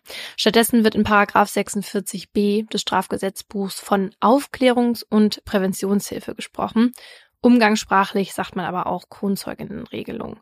Und diese Regelung soll TäterInnen, die einer mittleren oder schweren Straftat beschuldigt werden, eben einen Anreiz bieten, diese Aufklärungs- und Präventionshilfe zu leisten. Und der Anreiz ist dann natürlich die Aussicht auf eine geringere Strafe.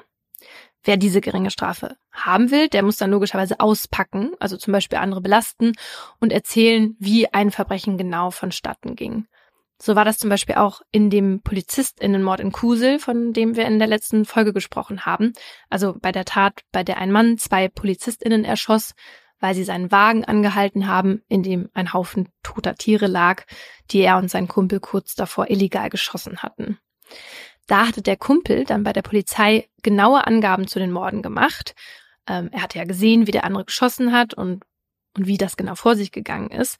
Und als Gegenleistung kam er trotz der Wilderei, weil dieser Straftat ist er auf jeden Fall schuldig gewesen. Und trotz Strafvereitelung, weil der nämlich dabei geholfen hatte, Spuren des Mordes zu beseitigen, komplett straffrei davon. Das Landgericht Kaiserslautern, nicht wie in der letzten Folge fälschlicherweise von mir behauptet Leverkusen, hatte das im November so entschieden. Der BGH prüft das aber gerade noch. Also es ist noch nicht rechtskräftig.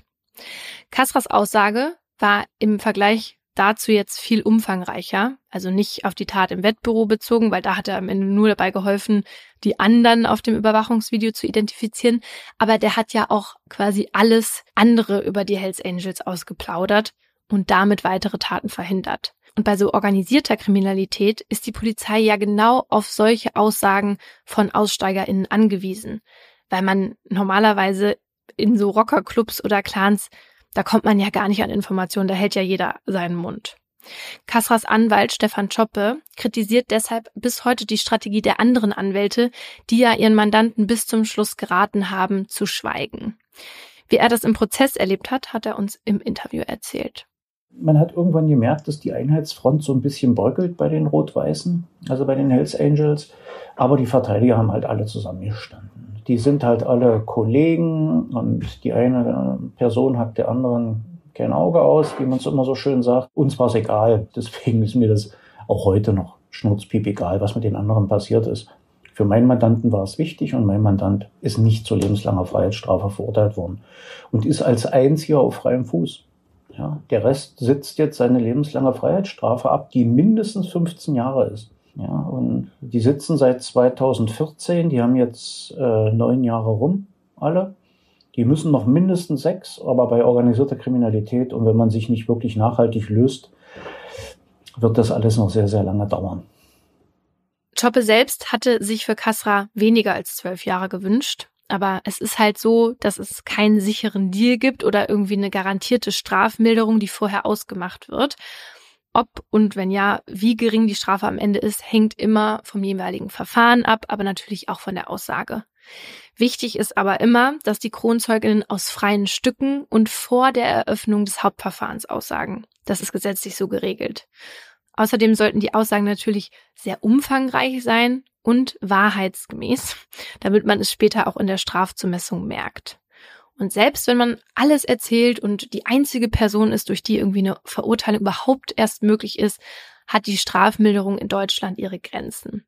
Also wer beispielsweise Mittäterin bei einem Mord war, der kann nie straffrei davon kommen, egal was die Person der Polizei alles über die anderen Täterinnen erzählen kann. Da gibt es immer mindestens zehn Jahre Haft.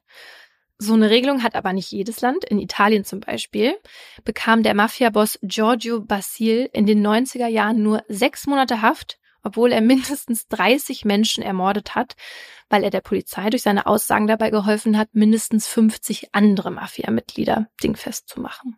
Also das finde ich dann gut, dass wir das hier nicht haben. Ja. Du kannst dich doch nicht benehmen wie die Axt im Walde ja. Und alle deine Kontrahenten töten und dann da am Ende mit sechs Monaten Haft davon spazieren, weil du einfach alle, also das war ja der Mafia-Boss, ne? Ja. Alle, die dir unterstellig sind, verpfeifst. Nee, also ich, das, also sechs Monate, also das, also das finde ich, es ist ja schon wichtig natürlich, dass man auch irgendwie an die anderen Mitglieder kommt, aber sechs Monate Haft, das ist ja lächerlich.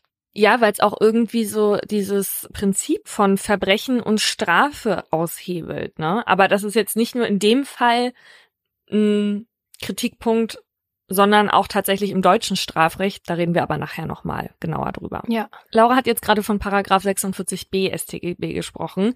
Das ist aber nicht der einzige Paragraph, den wir kennen, der Kronzeuginnen schützt. Wir kennen auch noch einen anderen. Den haben wir auch schon mal erwähnt, als wir eine Folge zum Thema Drogenkriminalität gemacht haben. Und zwar ist das der Paragraph 31 des Betäubungsmittelgesetzes. Und der kommt tatsächlich viel häufiger zum Einsatz als jetzt der 46b, weil es natürlich auch viel mehr Drogendelikte als schwere Straftaten gibt. Und das Prinzip ist aber dasselbe. Also wer mit einer Aussage dabei hilft, eine Straftat aufzuklären oder zu verhindern, dem winkt dann halt eine mildere Strafe. Ja, und Paragraph 31 hat ja sogar den Weg in die Umgangssprache gefunden. Viele kennen den Ausdruck wahrscheinlich eh, aber wenn jemand jemand anderen verrät, dann wird er auch als 31er bezeichnet. Schuld daran ist vor allem die deutsche Rap-Szene. Capital Bra oder auch Chata dissen in ihren Texten andere nämlich immer mal wieder als 31er. So auch Bushido in seinem Song Es klickt aus dem Jahr 2008, wie ihr hier hören könnt. Wir ficken solche Scheißverräter 31er, dein Arsch gehört mir. Poetisch. Mhm. Inzwischen ist es so, dass Bushido ja selbst von seinen früheren Fans als 31er bezeichnet wird. Und zwar unter anderem wegen seiner Aussagen, die er gegen Arafat Abu Chaka gemacht hat, der damals nicht nur Bushidos Manager war, sondern eben auch als Chef des Abu Chaka-Clans gilt, dem unter anderem Schutzgelderpressung, Drogen und Waffenhandel und Zuhälterei vorgeworfen wird. Und in diesem Prozess, der gerade gegen Arafat Abu Chaka in Berlin läuft, wirft Bushido ihm vor, im Januar 2018 von ihm und seinen Brüdern eingesperrt und mit einer Flasche und einem Stuhl beworfen worden zu sein. Und Bushido tritt in diesem Verfahren als Nebenkläger und Zeuge auf. Allerdings nicht als Kronzeuge, das verwechseln manche. Deswegen passt dieser 31er eigentlich juristisch gesehen zumindest nicht wirklich. Weshalb Bushidos Anwalt, der auch Steffen Choppe ist aus deinem Fall, darüber ein bisschen ungehalten ist. Was ist daran 31er? 31er ist ja ein Mittäter. Ja, also ein 31er kriegt ja nur jemanden, der eine Straftat begangen hat. Der Mandant hat keine Straftat begangen, sondern der war Geschädigter einer Straftat. Aber es wird landläufig so verwendet, 31er, wie wenn jemand mit der Polizei spricht, ist er ein Verräter. Übrigens gibt's auch unter JuristInnen einige Vorbehalte gegenüber sogenannten VerräterInnen. Ne? Manche wollen Mandate nicht übernehmen, wenn sich der oder die Angeklagte auf die Kronzeuginnenregelung beruft. So wie zum Beispiel André Miegel. Der war unter anderem der Anwalt von Schwester Eva und meinte im Interview mal zu uns, er würde Kronzeuginnen auf keinen Fall vertreten. Ja, aber ich glaube, weil der ziemlich involviert war oder sehr viele RapperInnen vertreten hat. Mhm. Und ich glaube, das ist da so eine Prinzipiensache, weil, weil der, glaube ich, sich seine eigenen MandantInnen halten wollte, indem er denen signalisiert, ich vertrete keine VerräterInnen in Anführungsstrichen. Witzigerweise fand ich das Argument, was er uns damals gesagt hatte, ein bisschen irritierend. Er meinte nämlich, dass man den KronzeugInnen ja zur Last legen müsste, dass sie jetzt auch noch die anderen mit reinziehen mhm. und deren Familien dann ja auch traurig sind, wenn die in Haft müssen. Und das hat mich doch so ein bisschen verwundert, weil man ja schon selber dafür verantwortlich ist, ob man eine Straftat begeht und eben nicht die KronzeugInnen. Also ja gut, vielleicht wäre man dann nicht in Haft gelandet, aber es ist ja trotzdem deine eigene Schuld, wenn du diese Straftat begehst und dann dafür in Haft kommst. Ja, stimmt. Aber am Ende darf natürlich jeder Jurist und jede Juristin selber entscheiden, wen sie annehmen, wen sie nicht annehmen. Die einen nehmen die KronzeugInnen nicht, die anderen nehmen solche StraftäterInnen nicht, die zum Beispiel Kindesmissbrauch begangen haben. So, einmal durchatmen. In dem Fall, von dem ich heute erzähle, habe ich nicht nur die Namen, sondern alle Angaben, die identifizierend sein könnten, geändert. Und ich sage es gleich, es ist ein absolut verstörender Fall. Und die passende Triggerwarnung dazu findet ihr in der Folgenbeschreibung. Dass der dunkle Audi zufällig an ihnen vorbeigefahren war, war ein Glücksgriff für die Beamtinnen. Erst kurz vorher ging der Anruf eines Lkw-Fahrers bei der Polizei ein, der sie auf diese Raststätte geführt hatte. So konnten sie schnell die Verfolgung aufnehmen. Der Audi vor ihnen hat sie schon bemerkt. Er wird langsamer und fährt an den Seitenrand. Die Beamtinnen steigen aus. Hinter dem Steuer sitzt ein Mann Ende 40 und neben ihm ein kleines Mädchen. An sich nichts Ungewöhnliches, doch das Kind trägt ein bauchfreies Top, eine kurze Hose und hohe Schuhe. Das kindliche Gesicht ist voll mit glitzerndem Make-up. Die Kleine ist unpassend aufgedonnert für ihr Alter. Da wird den Beamtinnen klar, dass hier etwas ganz und gar nicht stimmt. Etwa zwei Jahre zuvor. Heute ist es soweit. Heute ist der Tag, an dem Nadine umzieht. Die Taschen der Neunjährigen mit den langen braunen Haaren sind gepackt. Etwa zwei Autostunden liegen zwischen ihrem alten Zuhause im Nordosten von Schleswig-Holstein, wo sie bisher mit ihrem Vater Dieter gewohnt hat, und der neuen Wohnung, in der ihre Mutter Silke seit knapp zwei Jahren lebt. Nadine war an den Wochenenden schon ein paar Mal zu Besuch dort. Der Ort ist von Feldern und Wäldern umgeben, ideal um campen zu gehen oder Rad zu fahren. Immerhin ist es erst Mitte August und es liegen noch ein paar Wochen Sommerferien vor Nadine. Danach wird sie in der neuen Heimat die vierte Klasse besuchen. Ein Neuanfang sozusagen in einer neuen Familienkonstellation. Es ist noch nicht lange her, da haben Nadine, Mutter Silke und Vater Dieter noch gemeinsam in ihrer Wohnung gelebt. Doch dann tritt ein neuer Mann in Silkes Leben, der alles verändert. Das erste Mal begegnen sie sich in dem Restaurant, in dem Silke arbeitet, und es dauert nur wenige Monate, bis sie ihre Ehe mit Dieter an den Nagel hängt, um mit Benno zusammen zu sein. Benno ist Altenpfleger und mit Mitte 40 zehn Jahre älter als Nadines Mutter. Er hat selbst Kinder, die allerdings mit ihrer Mutter in deren Heimat den Niederlanden leben. Dass Benno noch mit der Mutter seiner Kinder verheiratet ist, stört Silke nicht. Sie ist so hin und weg von ihm, dass sie für Benno nicht nur ihre eigene Familie, sondern auch ihren Wohnort verlässt. Weil die Seniorenresidenz, für die Benno arbeitet, rund 200 Kilometer entfernt liegt, zieht sie mit ihm in die Nähe seines Arbeitsplatzes und sucht sich dort selbst einen Job als Kellnerin. Nadine bleibt bei ihrem Vater Dieter zurück. Knapp zwei Jahre lang sieht Nadine Silke nur ab und zu an den Wochenenden. Sie genießt die Zeit mit ihrer Mutter und versteht sich gut mit Benno. Wenn Silke arbeiten muss, unternimmt er manchmal Fahrradtouren mit ihr. Es ist ihr gemeinsames Hobby. Sie packen Decken und Proviant ein und radeln los. Auf ihrem Fahrrad rauscht Nadine dann durch die Natur. Ihr braunes langes Haar weht durch den Wind, während Benno vor ihr herfährt. Oft ist Benno aber viel schneller als Nadine. Und egal wie sehr sie in die Pedale tritt, sie kann nicht mit ihm mithalten. Mit dem Antrieb seines E-Bikes ist er ihr immer ein Stück voraus. In Nadine keimt ein großer Wunsch auf. Irgendwann will sie auch so ein E-Bike. Damit könnte sie mit Benno mithalten, ihn vielleicht sogar überholen und die Hügel der Landschaft mit Leichtigkeit überwinden.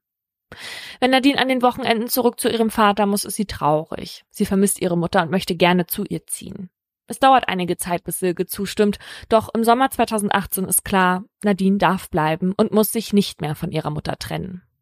Der Umzug findet inmitten der Ferien statt. Benno kann nicht dabei helfen, er ist gerade bei seinen eigenen Kindern in den Niederlanden.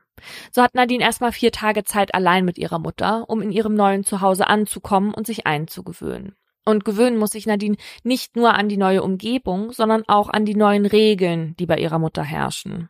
Und die sind definitiv anders als die, die Nadine von Vater Dieter gewohnt ist.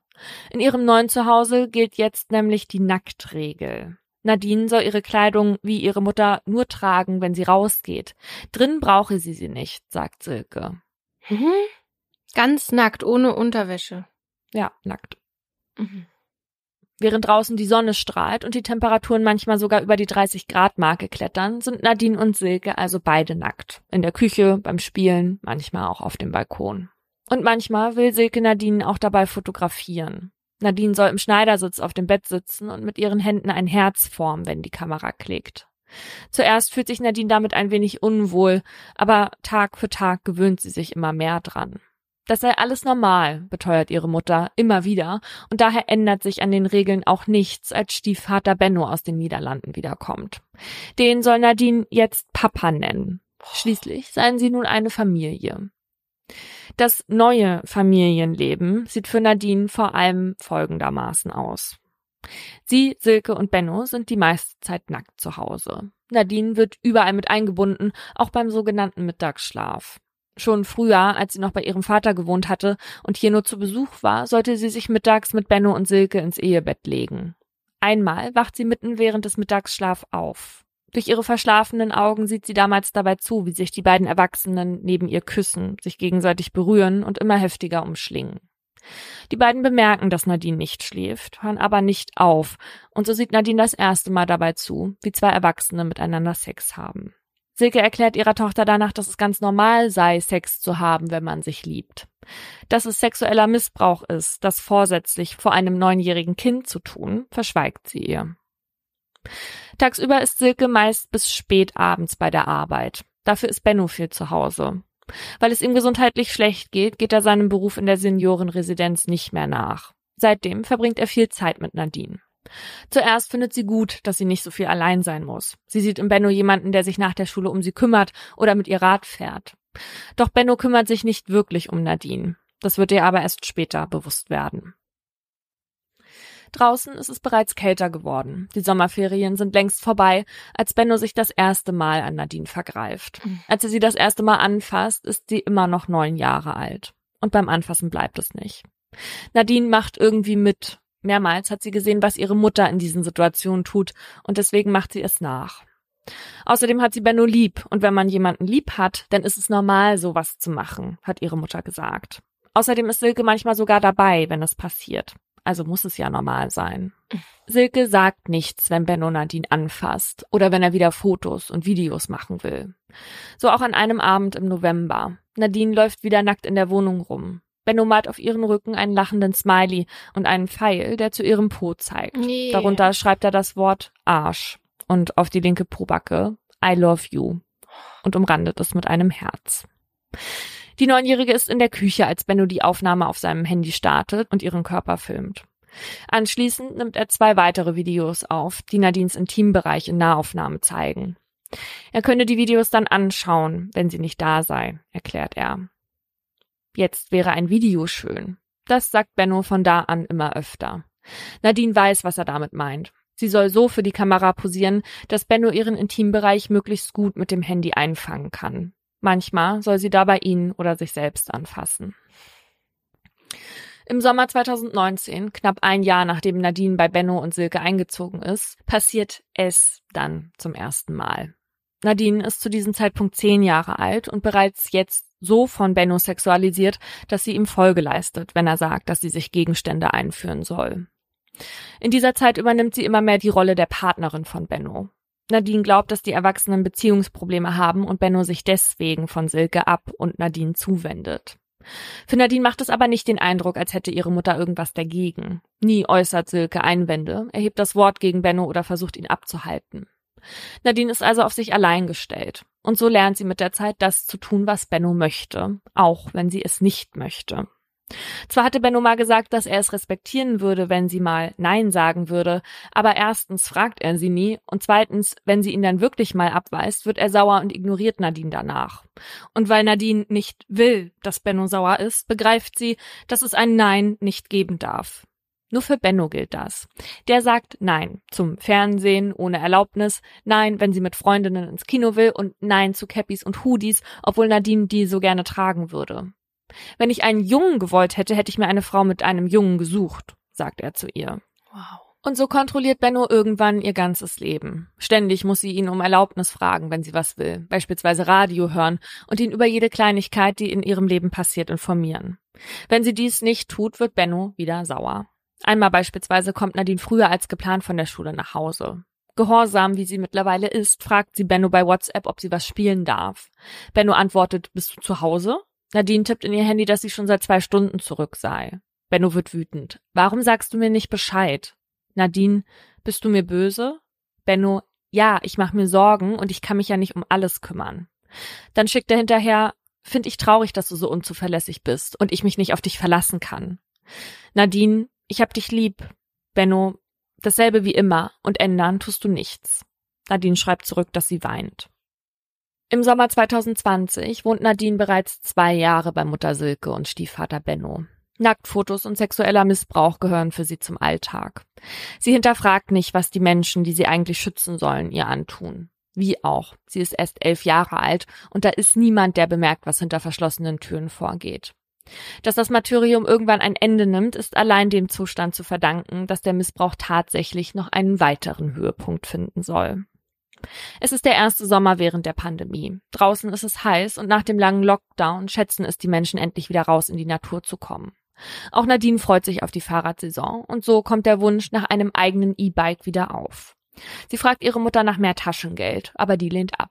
Nadine ist deswegen sauer, immerhin wünscht sie sich so sehr beim Radfahren nicht mehr hinter Benno zurückzubleiben. Benno bekommt den Streit zwischen Mutter und Tochter mit. Er hat einen Vorschlag, den sich Nadine erwartungsvoll anhört. Er wisse, wie sie sich etwas Geld dazu verdienen könne. Nadine ist ganz ohr. Benno rechnet vor. Nadine bekommt 10 bis 20 Euro Taschengeld im Monat. Ein E-Bike würde sie laut Benno 36 Euro im Monat kosten. Die Differenz könne sie sich dazu verdienen, indem sie mit anderen Männern Sex habe. Nadine überlegt. Sie wünscht sich schon so lange ein E-Bike und hätte auch gerne etwas Schminke. Benno beteuert, dass er bei den Treffen dabei sein und auf sie aufpassen würde.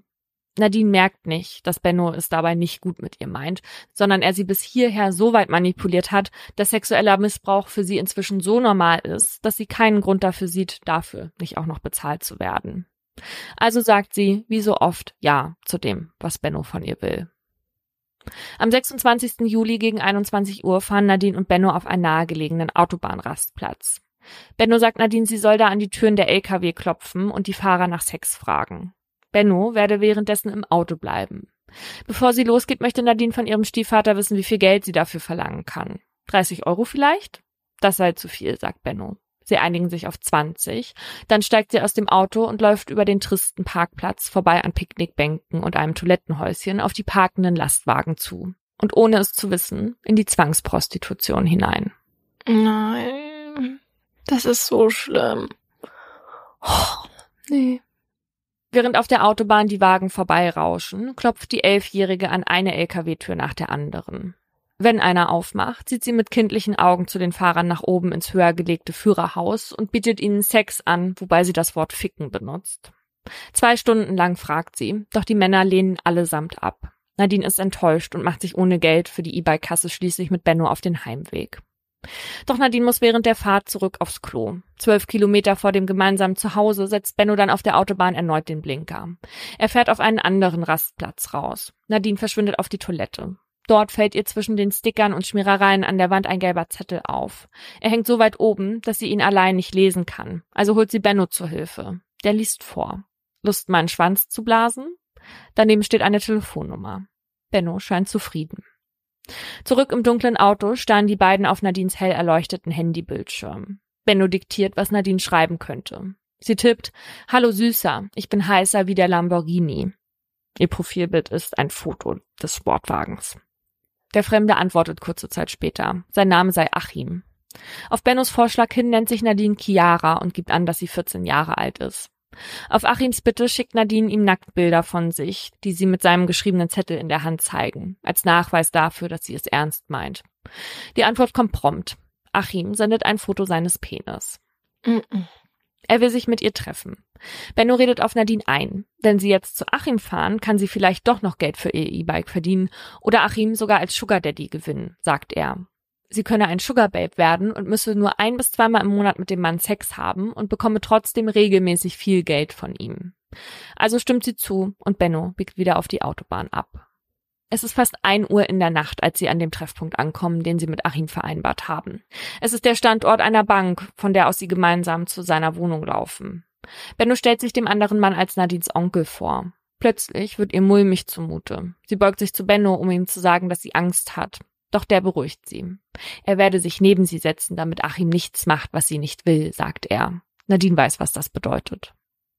In Achims Wohnung angekommen, führt dieser sie ins Schlafzimmer und legt sich aufs Bett. Nadine befriedigt den Mann, während Benno dabei zusieht. Nachdem es vorbei ist, sprechen die beiden Männer miteinander, doch Nadine hört nicht zu. Ihr fällt auf, wie dreckig es in der ganzen Wohnung ist. Auf dem Boden sammeln sich Müll und leere Aluminiumdosen von Energy Drinks. Ein Laptop liegt unter einer dicken Staubdecke begraben. In einem Regal entdeckt Nadine komische kleine LKW-Figuren. Als sie mit Benno die Wohnung verlässt, stellt sie fest, dass Achim ihr gar kein Geld gegeben hat. Nadine ist traurig darüber. Doch Benno spricht ihr Mut zu. Wenn sie Achim noch öfter treffen würde, dann wäre der irgendwann abhängig von ihr und würde auch Geld geben, sagt er. Die nächste Gelegenheit lässt nicht lange auf sich warten. Schon am nächsten Tag will Achim Nadine wiedersehen. Das Treffen läuft ähnlich ab wie am Tag davor. Ich erspare Details. Es ist wirklich ekelhaft. Hm. Diesmal fertigt Benno Audioaufnahmen dessen an, was während des Treffens passiert. Nur die Bezahlung bleibt wieder aus. Benno scheint das nichts auszumachen. Er setzt sich jedenfalls nicht dafür ein, dass Nadine das Geld bekommt, wegen dem sie überhaupt erst eingewilligt hat. Nadine ist enttäuscht. Sie will den Mann nun nicht mehr wiedersehen. Stattdessen fährt sie mit Benno in den kommenden Tagen weitere Parkplätze an, um wieder fremden Lkw-Fahrern Sex für Geld anzubieten. Der Plan bleibt derselbe. Benno sitzt im Auto, während sie an die Türen der Lastwagen klopft. Es dauert drei Tage, bis ein Mann Interesse zeigt. Er spricht nur gebrochenes Englisch. Trotzdem klettert Nadine zu ihm ins Fahrerhäuschen und befriedigt ihn oral, während sie, wie von Benno befohlen, die Audioaufzeichnung mitlaufen lässt. Der Mann gibt ihr danach fünf Euro und eine Schachtel Zigaretten. Als Nadine zurück zum Auto kommt, sagt Benno, dass jetzt nur noch 31 Euro fehlen, bis sie sich ein E-Bike leisten könne. Oh Gott. Ich kann nicht mehr. Ich auch nicht. Nee, das ist ja so schlimm. Was Benno und Nadine da noch nicht wissen, es ist das erste und einzige Mal, dass Nadine für den Sex bezahlt wird. Am nächsten Tag klappert Benno mit Nadine im Schlepptau drei Parkplätze ab. Doch jedes Mal wird Nadine von den Lkw-Fahrern abgelehnt. Weiter kommen sie nicht. Als Benno den dritten Parkplatz verlässt und auf die Autobahn fährt, wird er von der Polizei angehalten.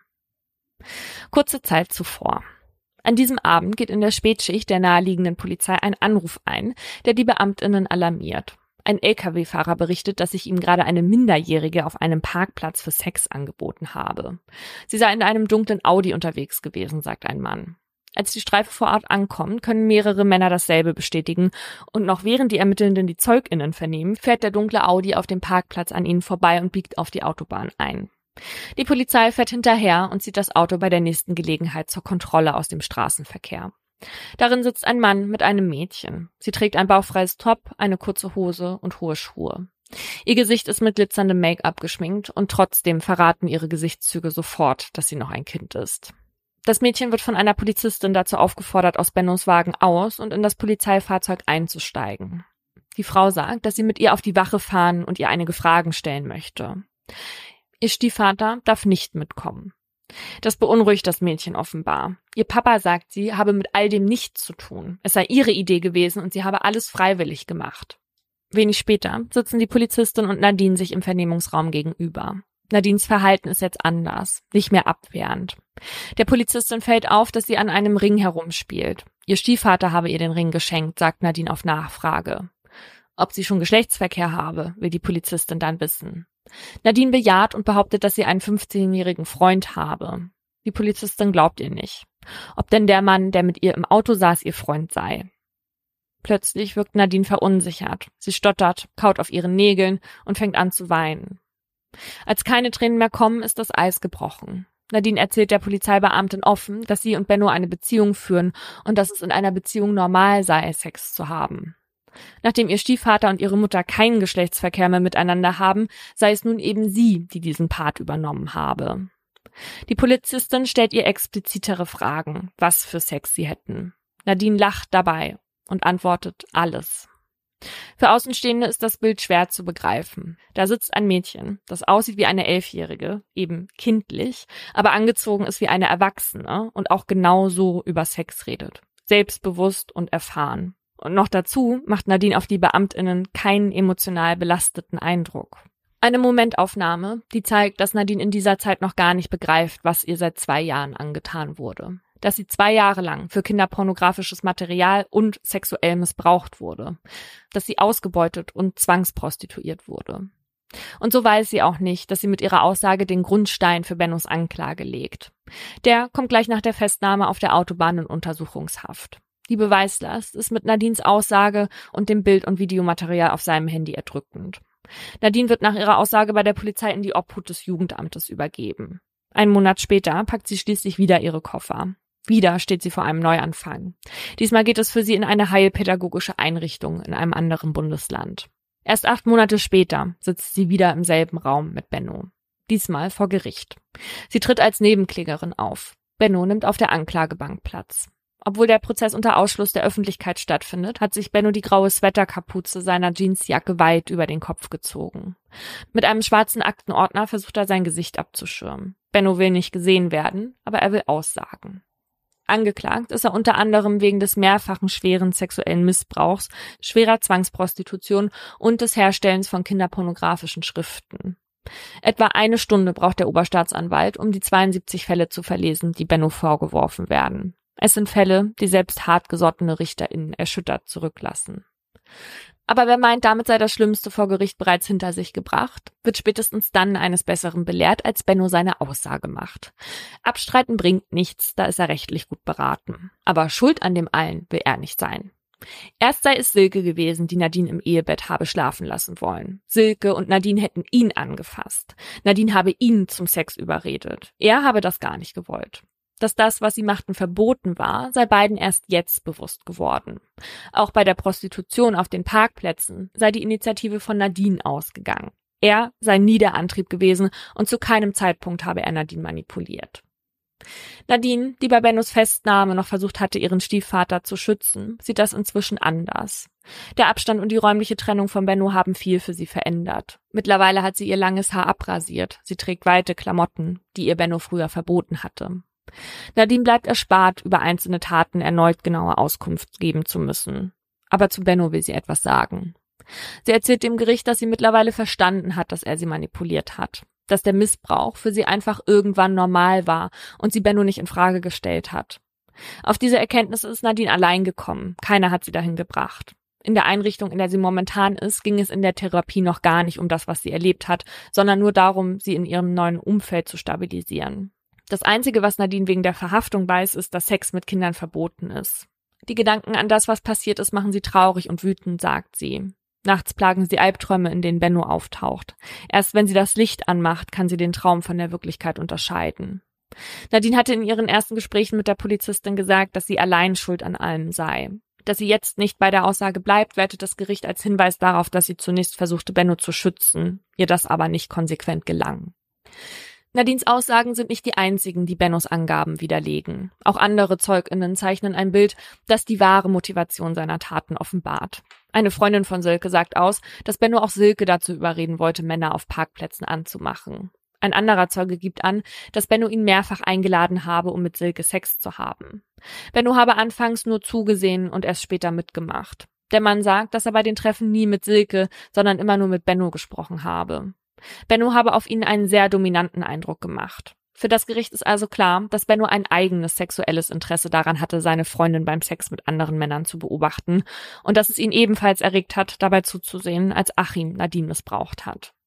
Auch die Audioaufzeichnungen, die Nadine anfertigen musste, sprechen dafür. Es ging Benno bei der Zwangsprostitution vor allem um seine sexuelle Erregung.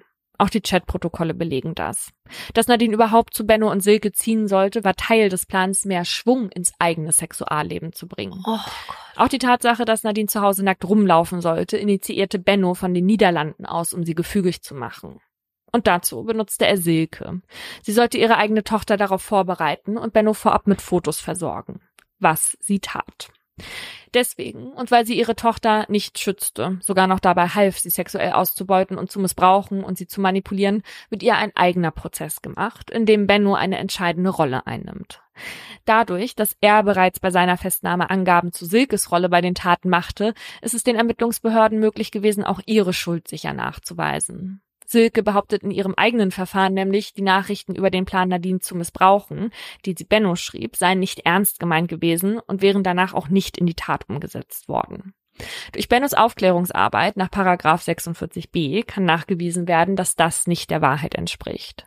Die beiden schmiedeten von Anfang an den Plan, Nadine so zu bearbeiten, dass sie irgendwann ohne offensichtlichen Widerstand zu sexuellen Handlungen bereit ist. Deswegen führten sie sie auch langsam heran. Erst durch den Sex vor ihr, dann durch die ersten Fotos, dann durch minderschweren Missbrauch, dann Missbrauch, dann ab und an schweren Missbrauch, bis der schließlich mehrmals täglich stattfand. Dass Silke dabei war, sollte ihrer Tochter Nadine zusätzlich noch das Gefühl der Normalität geben, damit sie gar nicht erst auf die Idee kommen sollte, jemandem was von einem Übergriff zu berichten. Silke bekommt bei ihrem Verfahren für den sexuellen Missbrauch von Kindern eine Freiheitsstrafe von fünf Jahren. Genau wie in dem Prozess gegen Benno ist Nadine dort Nebenklägerin. Auf seine eigene Strafe wirkt sich Bennos Kooperationsbereitschaft teilweise strafmildernd aus. Teilweise deshalb, weil seine Gesamtstrafe aus mehreren Tatbeständen zusammengesetzt wird. So wird ihm für alle Taten, von denen Silke gewusst hat, ein verhältnismäßig milde Strafmaß zugesprochen. Also darunter fallen etwa die sexuellen Handlungen der Erwachsenen von Nadine, dann der vielfache sexuelle Missbrauch durch Benno sowie das Anfertigen von kinderpornografischen Bild- und Videoaufnahmen. Nur im Falle des zweifachen sexuellen Missbrauchs in Achims Wohnung und der Zwangsprostitution auf dem Parkplatz hält das Gericht die Strafmilderung nach 46b nicht für geboten. Die Aufklärungsarbeit, die er in den anderen Fällen leistete, steht nicht in Relation zu der Schwere des Unrechts der Zwangsprostitution. Da fehlen einem die Worte, sagt die Vorsitzende Richterin bei der Urteilsverkündung. Dann wird Benno wegen der eben genannten Straftaten in 72 Fällen schuldig gesprochen. Zehn Jahre muss er dafür ins Gefängnis. Die Unterbringung in einem psychiatrischen Krankenhaus hält das Gericht nicht für notwendig, weil Bennos Pädophilie nicht in dem Maß ausgeprägt sei, dass sie die Kriterien einer schweren anderen seelischen Abartigkeit erfülle. Auch Achim wird der Prozess gemacht. Weil er Nadines wahres Alter offenbar nicht kannte, muss er nur wegen des sexuellen Missbrauchs einer Jugendlichen unter 16 Jahren für zwei Jahre und drei Monate hinter Gitter. Der Schuldspruch von Benno und ihrer Mutter bedeutet für Nadine eins. Sie ist frei. Frei vom sexuellen Missbrauch, der zwei Jahre lang ihr ganzes Leben bestimmt hat und frei von den Manipulationen. Ein geregelter Alltag und der Umgang mit anderen Kindern und Therapeutinnen helfen ihr inzwischen dabei, die Kindheit nachzuholen, die sie damals bei ihrem Umzug verloren hat. Anfangs hat sie die Schuld vor allem bei sich selbst gesucht. Das ist mittlerweile vorbei. Den Ring, den Benno ihr einst geschenkt hat, hat sie nach einiger Zeit freiwillig abgenommen und die BetreuerInnen darum gebeten, ihn zu zerstören. Sie hat auch wieder Kontakt zu ihrem leiblichen Vater Dieter aufgenommen. Die beiden schreiben sich ab und zu Briefe, in denen Nadine wieder von altersgerechten Dingen erzählt, ihrem Lieblingsrapper zum Beispiel. Aber die Vergangenheit hat Spuren hinterlassen. Nadine berichtet, dass sie sich in ihrem Körper nicht mehr wohlfühlt und jetzt lieber ein Junge wäre, weil sie meint, einem Jungen wäre sowas vermutlich nicht passiert.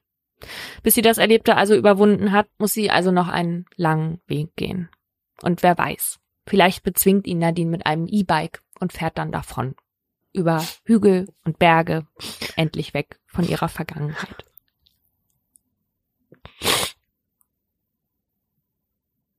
Das ist schon viel. Das war einfach so schrecklich. Ich, kon ich konnte es gar nicht aushalten, dir zuzuhören. Ich habe hier nur, oh Gott, es ist so schrecklich und ein, man wird so wütend. Es ist einfach ja. so, so eine unglaubliche Ungerechtigkeit. Ja. Und weißt du, was mich daran auch richtig wütend macht, ist, dass man sich so ungefähr vorstellen kann, was irgendwann in dem Kopf des Mädchens vorgehen wird. Weil, weißt du, wenn du irgendwie vergewaltigt wirst in dem Moment und ähm, du bringst es in dem Moment irgendwie fertig, dich zu wehren oder Nein zu sagen oder so, ne, dann kannst du dir zumindest am Ende vielleicht sagen, na ja, ich habe es ja versucht oder so, ja. Und dieses Mädchen wird, wie sie es am Anfang getan hat, die Schuld bei sich suchen, weil das natürlich ganz schwierig ist, erstmal zu begreifen, ja. wie die ihren Verstand und ihr Gehirn bearbeitet haben über diese ganze Zeit über. Ja, da, das muss sie erstmal für sich verarbeiten, dass sie in dem Moment dachte, sie will das auch. Und ja. das macht mich echt sauer. Also mich macht es so sauer, dass diese beiden dieses Mädchen so so umgeformt haben einfach äh, und so einen Einfluss auf die genommen haben. Ja, und das auch noch so perfide geplant haben. Dieses langsam heranführen und erstmal ist man halt nackt und dann alles so und es ist alles normal. Wie, wenn man das zwei Jahre so eingeprägt bekommt, was alles normal sein soll, wie schwierig ist das auch für das Kind dann, das ähm, wieder zu lernen, dass es falsch ist und zu lernen, dass denen, die man, den Menschen, die man am meisten vertraut hat, die man am meisten geliebt hat, einen nur ausgenutzt haben. Wie kann man dann also wie schwer muss es sein, überhaupt wieder Vertrauen zu fassen? Ja, aber interessanterweise hat sie das selber schon sehr schnell begriffen. Ne? Also in dem Moment, wo sie wirklich aus diesem Umfeld rausgezogen wurde, hat sie das ohne Therapie selber alles dann begriffen, was da schiefgelaufen ist. Ja. Ne? Und da sieht man halt auch daran, dass du einfach in dem Moment, wo du eine räumliche Trennung von diesem Umfeld kriegst, wo du gebrainwashed wirst die ganze Zeit, dass du dann auch automatisch schon merkst, mir wurde hier was angetan, was ich gar nicht wollte, wie ich eigentlich die ganze Zeit dachte. Ja. Ja. Und ich glaube, warum der Fall mich auch so doll mitnimmt, ist einfach, weil man eben weiß, wie oft das passiert. Mhm. Und dass, dass Nadine einfach stellvertretend für ganz viele Kinder steht, die von Erwachsenen und von den Leuten, die eigentlich die beschützen sollten, so missbraucht und benutzt werden und wo es oft dann nicht rauskommt. Das hatte uns auch das Landgericht nochmal so mit auf den Weg gegeben, weil man sich ja schon fragt, ist es fair in diesem Fall, dem Typen eine Strafmilderung zu geben für diese Aussagen, die ja. er da bezüglich seiner Ex-Partnerin, also Nadines Mutter gemacht hat. Und die haben halt gesagt, dass es wirklich super selten ist, dass häuslicher Missbrauch aufgeklärt werden kann. Mhm. Und dass sie sich deswegen auch darauf geeinigt haben, weil sie die Mutter sonst ohne seine Aussagen nie so schnell dingfest hätten machen können.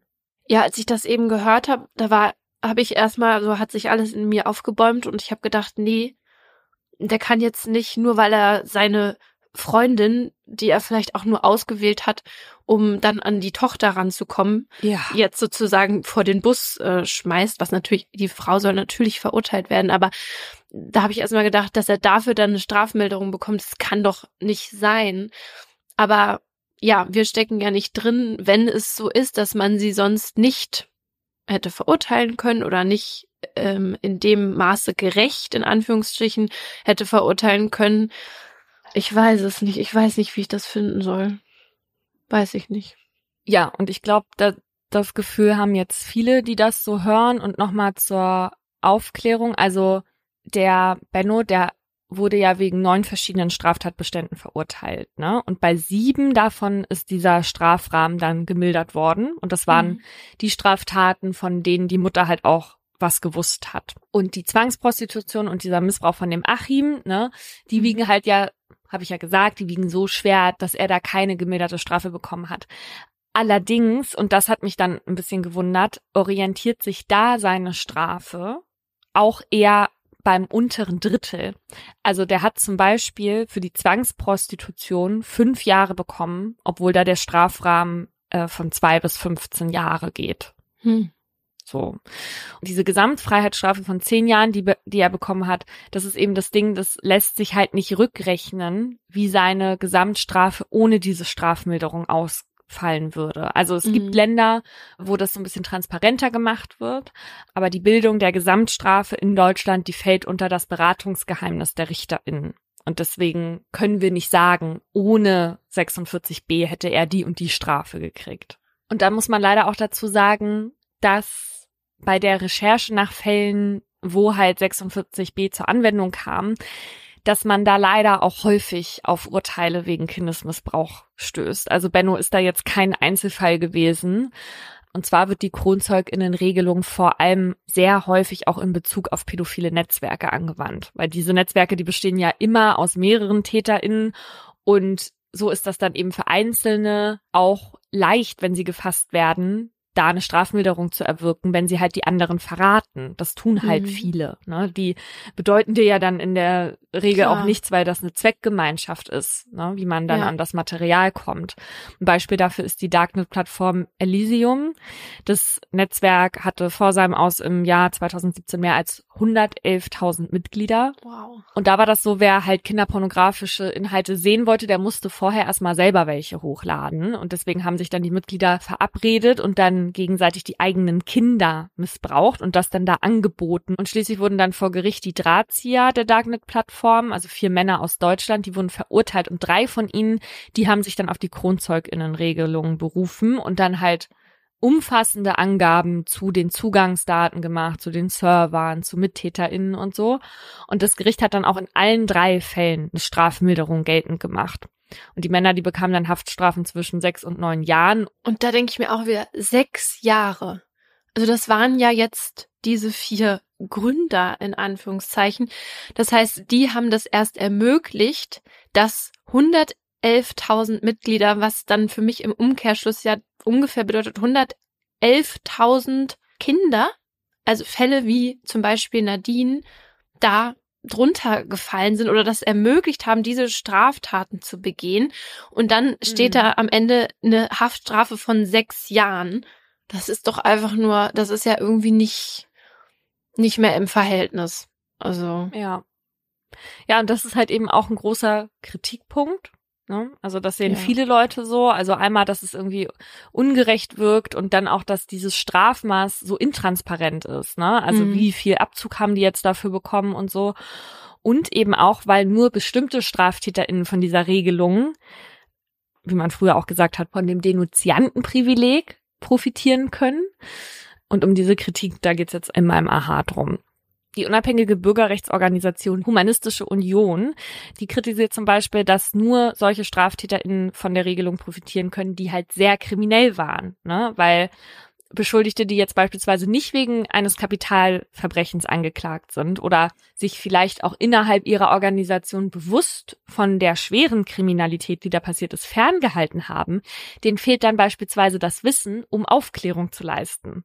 Und dann tut da sich ja schon ein bisschen die Frage auf, ist denn das zu rechtfertigen, gerade Schwerkriminellen diese Möglichkeit des Straferlass oder Milderung einzuräumen ne, mhm. ne, und den anderen dann nicht und dann teilweise auch nur den Vorteil innerhalb der Organisation zu verschaffen, die halt mehr wissen. Ne?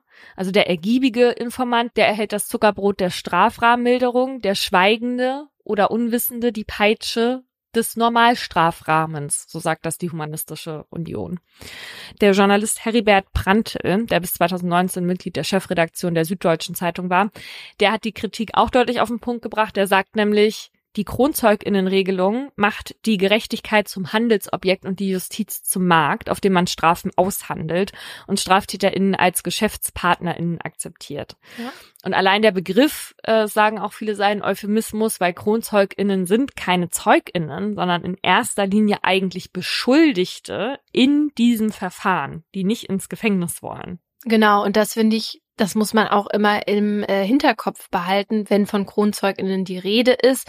Auch in meinem Fall, klar hat Kasra sich am Ende dann dafür entschieden, sozusagen die richtige Seite zu wählen, aber er war immerhin noch dabei und er ist immer noch ein verurteilter Straftäter. Und nur weil er oder diese Menschen sich dann dafür entscheiden, andere zu verpfeifen, macht es sie nicht weniger zu StraftäterInnen. Genau, und was eben auch passieren kann, ist, dass die Leute verpfeifen, die eigentlich eine viel geringere Schuld auf sich geladen haben als sie selbst. Ne? Das passiert dann halt auch. Ja. Und ein weiteres Problem ist auch, also wieso sind KronzeugInnen wichtig? Weil es ohne ihre Aussagen vielleicht nicht zu einer Verurteilung kommen würde, ne? Ja. weil es keine anderen Beweise gibt oder kaum andere Beweise.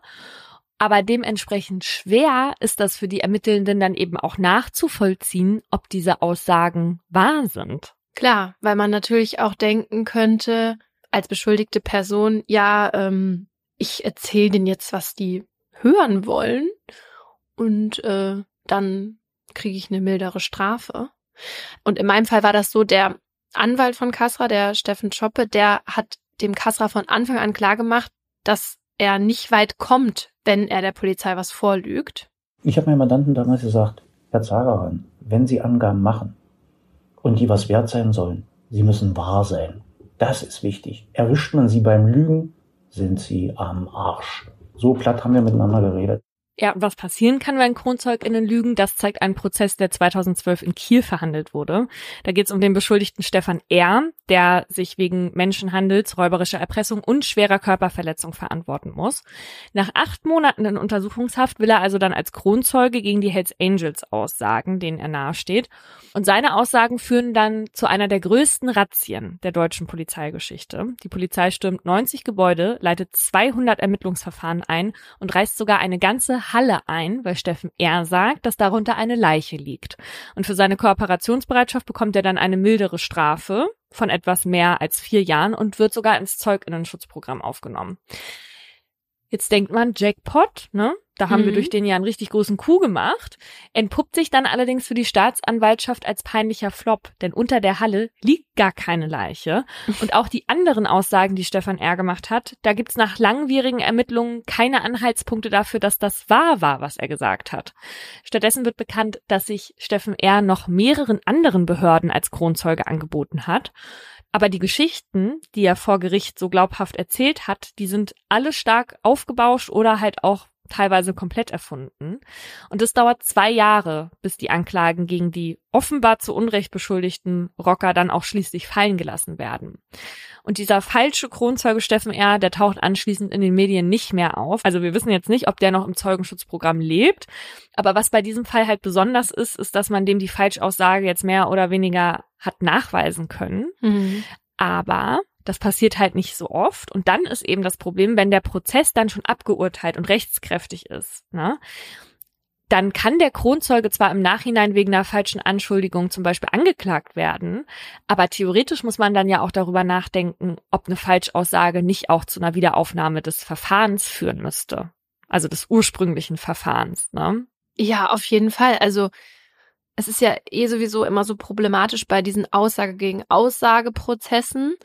Und generell stelle ich mir ja auch die Frage, wie sehr kann man denn einem Straftäter oder einer Straftäterin glauben? Weil, also zum Beispiel war das ja jetzt im Fall von Kasra auch so, dass er gesagt hat, er wusste nichts von einem Mordauftrag. Das haben ja auch alle anderen gesagt. Aber das Gericht hat ihm das zum Beispiel nicht geglaubt. Und da finde ich es interessant. Die glauben dem das nicht, aber die glauben dem die ganzen anderen Sachen. Gut, ne? Und ich bin ehrlich gesagt froh, dass ich nicht äh, entscheiden muss, äh, was jetzt gelogen ist und was nicht gelogen ist in solchen Fällen. Weil wie soll man das dann machen? Weißt du? Mhm. Ja, bei dem Fall von Benno, der hat ja vor Gericht auch äh, gelogen, dass sich äh, die Balken biegen. Die, die Bulkenbalken. Aber er hat zumindestens offenbar richtige Angaben zur Mutter gemacht. Ja. Ne? Das ist na, ja, aber das ist natürlich es ist alles ein dünnes Eis, auf dem die sich da, auf dem die ganzen Prozessbeteiligten sich da bewegen, finde ich. Wobei ich glaube, dass die halt auch viel Erfahrung damit haben. Ne? Ja. Aber ein ähnlicher Fauxpas wie jetzt mit diesem Steffen R., der ist in der deutschen Justiz, soweit wir wissen, jetzt nicht nochmal passiert. Aber an dem Paragraph 46b StGB wird aktuell trotz viel Kritik festgehalten, obwohl er zwischenzeitlich sogar 1999 unter Rot-Grün abgeschafft wurde und dann eben auch eben nicht mehr Teil unserer Rechtsprechung war, unter anderem eben wegen dieser Kritikpunkte, die wir jetzt genannt haben, aber auch weil das Recht bei bestimmten Delikten eben eh schon Regelungen der Strafmilderung vorsieht, also wie eben Paragraph 31 ne, vom Betäubungsmittelgesetz. Ja. So, wir haben jetzt hier schon ein paar Mal das Zeuginnenschutzprogramm angesprochen, in das tatsächlich auch einige Kronzeuginnen nach ihren belastenden Aussagen dann aufgenommen werden. Wir haben uns ein bisschen gefragt, wie läuft das eigentlich ab? Und dann leider schnell festgestellt, dass es da recht wenig Informationen drüber gibt. Und der Grund dafür ist, dass das Bundeskriminalamt seit einiger Zeit keine Infos mehr oder Fallzahlen rausgibt, damit eben niemand Rückschlüsse auf bestimmte geschützte Personen ziehen kann. Also die aktuellsten Zahlen, die wir gefunden haben, die beziehen sich auf das Jahr 2006. Und damals gab es 330 Zeuginnen in Deutschland, die im Zeugenschutzprogramm gelebt haben. Und 262 Fälle davon kamen aus der organisierten Kriminalität, bei zehn Fällen handelte sich das um Staatsschutzdelikte, also so politisch motivierte Straftaten wie extremistische Anschläge. Und die restlichen 58 gehen aus anderen schweren Delikten hervor, aber die waren nicht weiter definiert. Und wer ins Schutzprogramm aufgenommen wird, das entscheiden in der Regel die Landeskriminalämter des jeweiligen Bundeslandes. Ist das Leben von einer Person gefährdet, bekommt sie dann auch neue Papiere, sogenannte Tarndokumente, und sie muss den Wohnort und den Beruf wechseln. Und dann gibt's klare Regeln, an die man sich halten muss. Steffen Schoppe, also Kastras Anwalt, hat das ja damals hautnah miterlebt. Kasra kam schon in Untersuchungshaft in den Zeuginnenschutz, damit ihm auch im Gefängnis nichts passiert. Die Person wird komplett abgeschirmt. Ich wusste ja auch nicht, wo er untergebracht war. Der war eine ganze Zeit in Haft, aber in einer anderen Haftanstalt. Ich habe nie erfahren, wo er ist. Das ist auch gut so. Ich will ja nichts wissen, weil auf mich müsste man wahrscheinlich noch lange noch drauf prügeln, dann würde ich es erzählen. Aber da man das nicht erfährt, und das ist auch gut so, ähm, ja, die haben ihre eigenen Regeln und die sind sehr rigide. Ob das nun Zeugenschutz oder Personenschutz ist. Da dürfen sie keine Autotür anfassen, nichts. Sie haben das zu machen, was die sagen. Und da müssen sie sich strikt dran halten. Das ist ja auch überlebenswichtig. Die Polizeibeamten tragen ihre Haut zum Markt und sie müssen sich darauf verlassen können, dass die geschützte Person mitspielt und nicht eine eigene Suppe kocht. Aber ein bisschen kocht Kasra ja schon irgendwie seine eigene Suppe.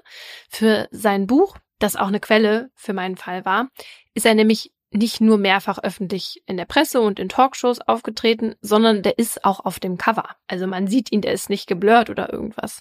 Und der ist tatsächlich ziemlich leicht wiederzuerkennen, weil der so viele Tattoos hat, noch aus der Zeit der Hells Angels, die zum Teil echt schlecht mit Klamotten zu verdecken sind. Und bei Interviews hat er zu diesem Verhalten gesagt, dass er sich die Buchtour nicht nehmen lassen will und natürlich vorsichtig ist. Das heißt, zu öffentlichen Terminen wird der dann auch von PersonenschützerInnen begleitet und bisher ist zumindest nichts passiert. Weißt du, ich habe mich neulich gefragt, weil ich lasse mir gerade Tattoos entfernen per Laser, mhm. was sehr schmerzhaft ist. Und die Ärztin, die das bei mir macht, die hatte mit mir darüber gesprochen, dass Menschen so unterschiedlich schmerzempfindlich sind. Und sie sagte, sie hat zur Behandlung einen Mann, der sich ganz viele Gesichtstattoos weglasern lassen möchte gerade und dass dem das auch ganz wichtig ist, dass die halt zeitnah verschwinden. Und ich habe mich die ganze Zeit gefragt, was könnten das für Tattoos sein? Und war natürlich schon so, naja, ob der aus irgendeiner Szene ausgestiegen ist, aber ja. Vielleicht sollte Kasra darüber mal nachdenken. Dann wäre er zumindest nicht mehr so auffällig. Ich meine, nun ist er ja eh im Zeuginnen-Schutzprogramm. Und wie wir herausgefunden haben, ist Menschen da bisher auch noch nichts passiert. Also zumindest nicht, dass es bekannt wäre. Aber es gibt Kritik von Personen, die das Programm inzwischen wieder verlassen haben. Eine deutsche Autorin, die unter dem Pseudonym Doris Glück bekannt ist und früher mit einem Al-Qaida-Terroristen verheiratet war, die hat der Polizei jahrelang dabei geholfen, IslamistInnen zu identifizieren. Und ihre Gefährdung war irgendwann so hoch, dass ihr im Zeuginnenschutz sogar zweimal das Gesicht operiert wurde, um sie für frühere Kontakte dann halt unkenntlich zu machen. Wow. Und nach dem Ausscheiden aus dem Programm hat Doris Glück dann Klage gegen das Bundesinnenministerium und das Bundeskriminalamt wegen Verletzung der Fürsorgepflicht eingereicht. Und Grund dafür ist, dass das BKA ihr zur neuen Identität nie Urkunden oder Arbeitszeugnisse verschafft hat, die quasi ihren neuen Lebenslauf beglaubigen. Und immer wenn sie sich für Jobs beworben hat, dann musste sie Zeugnisse aus ihrem alten Leben vorlegen, was natürlich total unglaubwürdig wirkt. Ja. Und zuletzt war bekannt, dass Doris Glück im Jahr 2009 in ärmlichen Verhältnissen gelebt hat, zeitweise in einem Campingwagen. Ja, und da denkt man sich so, die hat das ja jetzt auch nicht alles nur zum Spaß gemacht, die hat damit ja geholfen, für Recht zu sorgen und wahrscheinlich ja auch viele Straftaten verhindert. Und das ist dann sozusagen der Dank am Ende. Sitzt du halt da und der Staat, der dich schützen sollte, weil du ihm geholfen hast, lässt dich irgendwie im Stich. Und das kennen wir auch schon aus einem anderen Fall, den ich mal in Folge 74 erzählt habe. Da ging es um eine junge Frau, die 14 Jahre nach dem Ehrenmord an ihrer Schwester gegen ihren Vater und ihren Neffen ausgesagt hat. Die Polizei hatte ihr damals Versprechungen wie einen Studienplatz, einen neuen Namen und auch die nötigen finanziellen Mittel gemacht. Kurz nach ihrer Aussage wurden beide Männer auch verhaftet, aber neue Papiere und finanzielle Unterstützung hat die Zeuge nie erhalten. Deswegen hat sie sich dann einen Anwalt genommen und der hat über den Fall in der Kölnischen Rundschau gesprochen. Daran kritisiert er unter anderem, dass gefährdete ZeugInnen schutzlos dem Ermessen und gegebenenfalls auch der Willkür der Behörden ausgeliefert seien und es an einer gesicherten Rechtsposition für KronzeugInnen fehle. Ja, und ich weiß von Perry e.V., das ist ein Verein, der quasi für genau solche Fälle auch zuständig ist, also der vor allem muslimische Frauen fördert, die in ihrer Familie mit Unterdrückung und Ungleichbehandlung zu kämpfen haben. Äh, die haben mir erzählt, dass sie tatsächlich viele Hürden überwinden müssen, bis jemand auch tatsächlich mal offiziell untertauchen kann. Und gleichzeitig ist es natürlich wahnsinnig wichtig, dass Menschen aus solchen Umfeldern dann keine Angst davor haben müssen, dass wenn sie sich schon daraus begeben, dass sie dann halt nicht auch noch wegen der Bürokratie um ihre Sicherheit bangen müssen. Ne? Ja, so.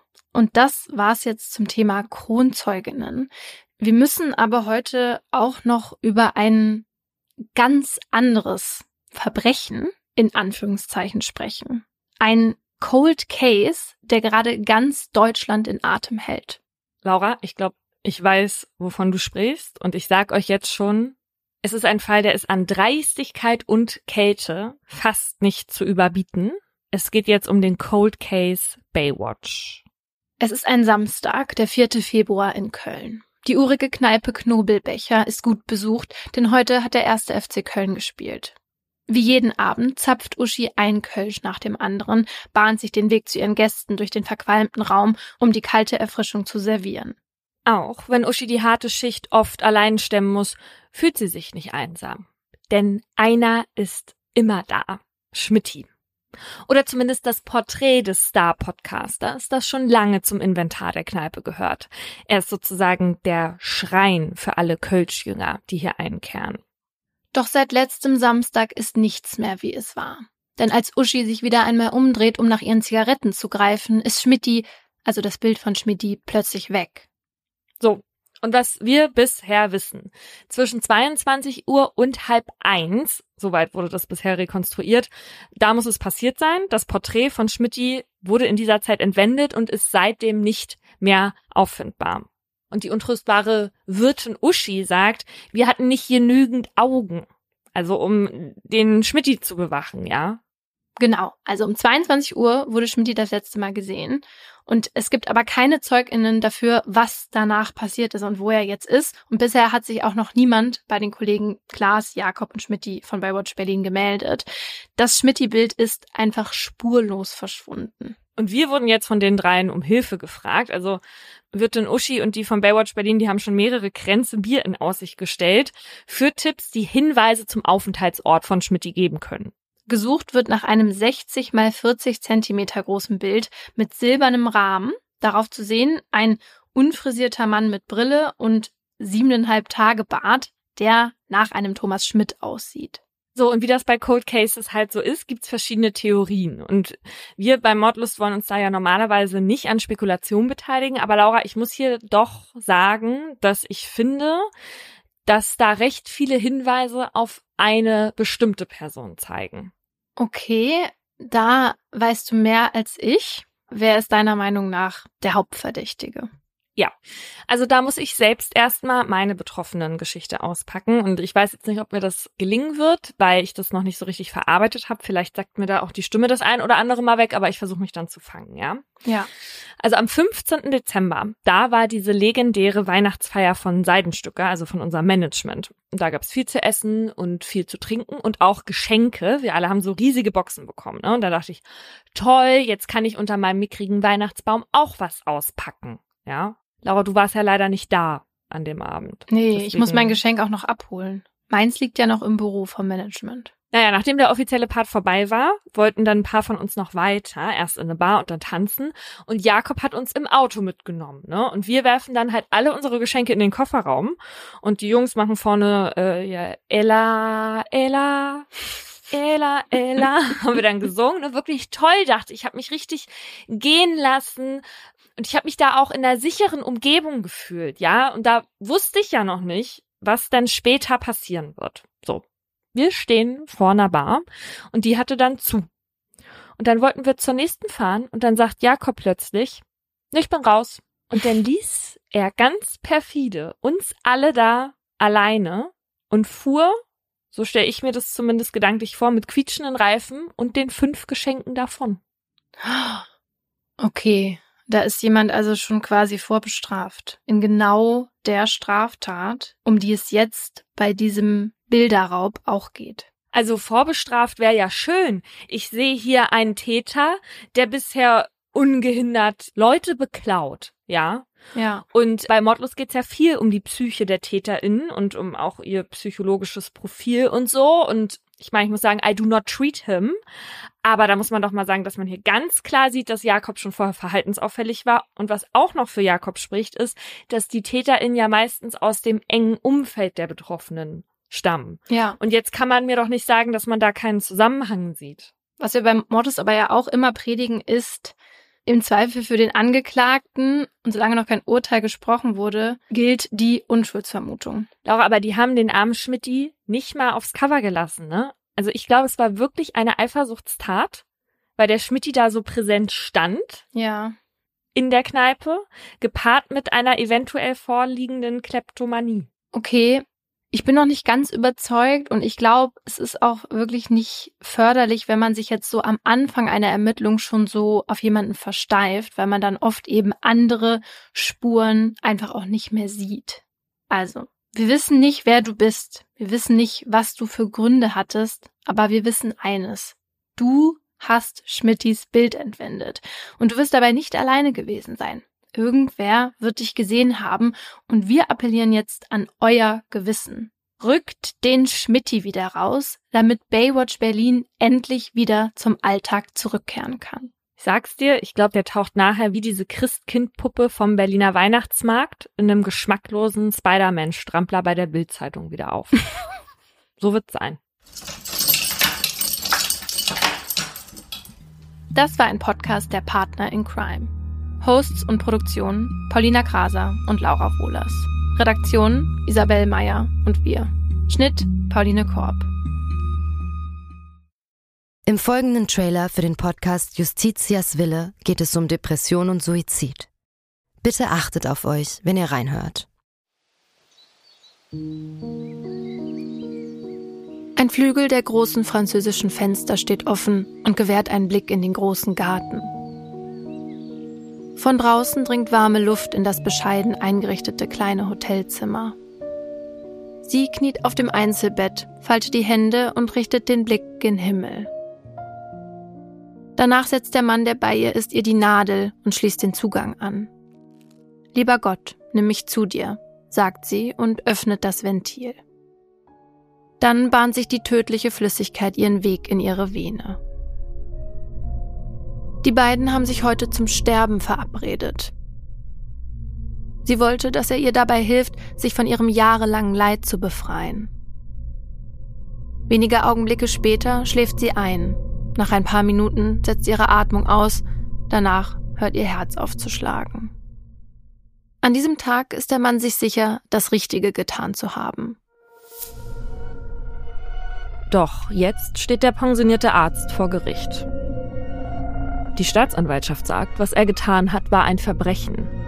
Denn die Frau war schwer depressiv und ihr Sterbewunsch habe nicht auf ihrem freien Willen beruht. Er hätte ihr also nicht helfen dürfen. Die Frage, die jetzt vor Gericht geklärt werden muss, verhalf der Mediziner einer verzweifelten Frau rechtmäßig zum Suizid? Oder hat er sie, zumindest rechtlich gesehen, getötet? Wir sind Laura Wohlers und Paulina Kraser. In den nächsten Wochen werden wir in unserem neuen Podcast Justitias Wille den Prozess begleiten. Ein Prozess, dessen Ausgang wegweisend für ähnlich gelagerte Fälle sein könnte. Und wir werden uns dem kontrovers diskutierten Thema Sterbehilfe widmen. Wie wollen wir als Gesellschaft mit denen umgehen, die sterben wollen? Wann müssen wir akzeptieren, dass Menschen ihr Leben als nicht mehr lebenswert betrachten? Und sollte man bei der Suizidhilfe einen Unterschied zwischen psychisch und körperlich Erkrankten machen? Darum geht's in der ersten Staffel von Justitias Wille. Leben in der Waagschale.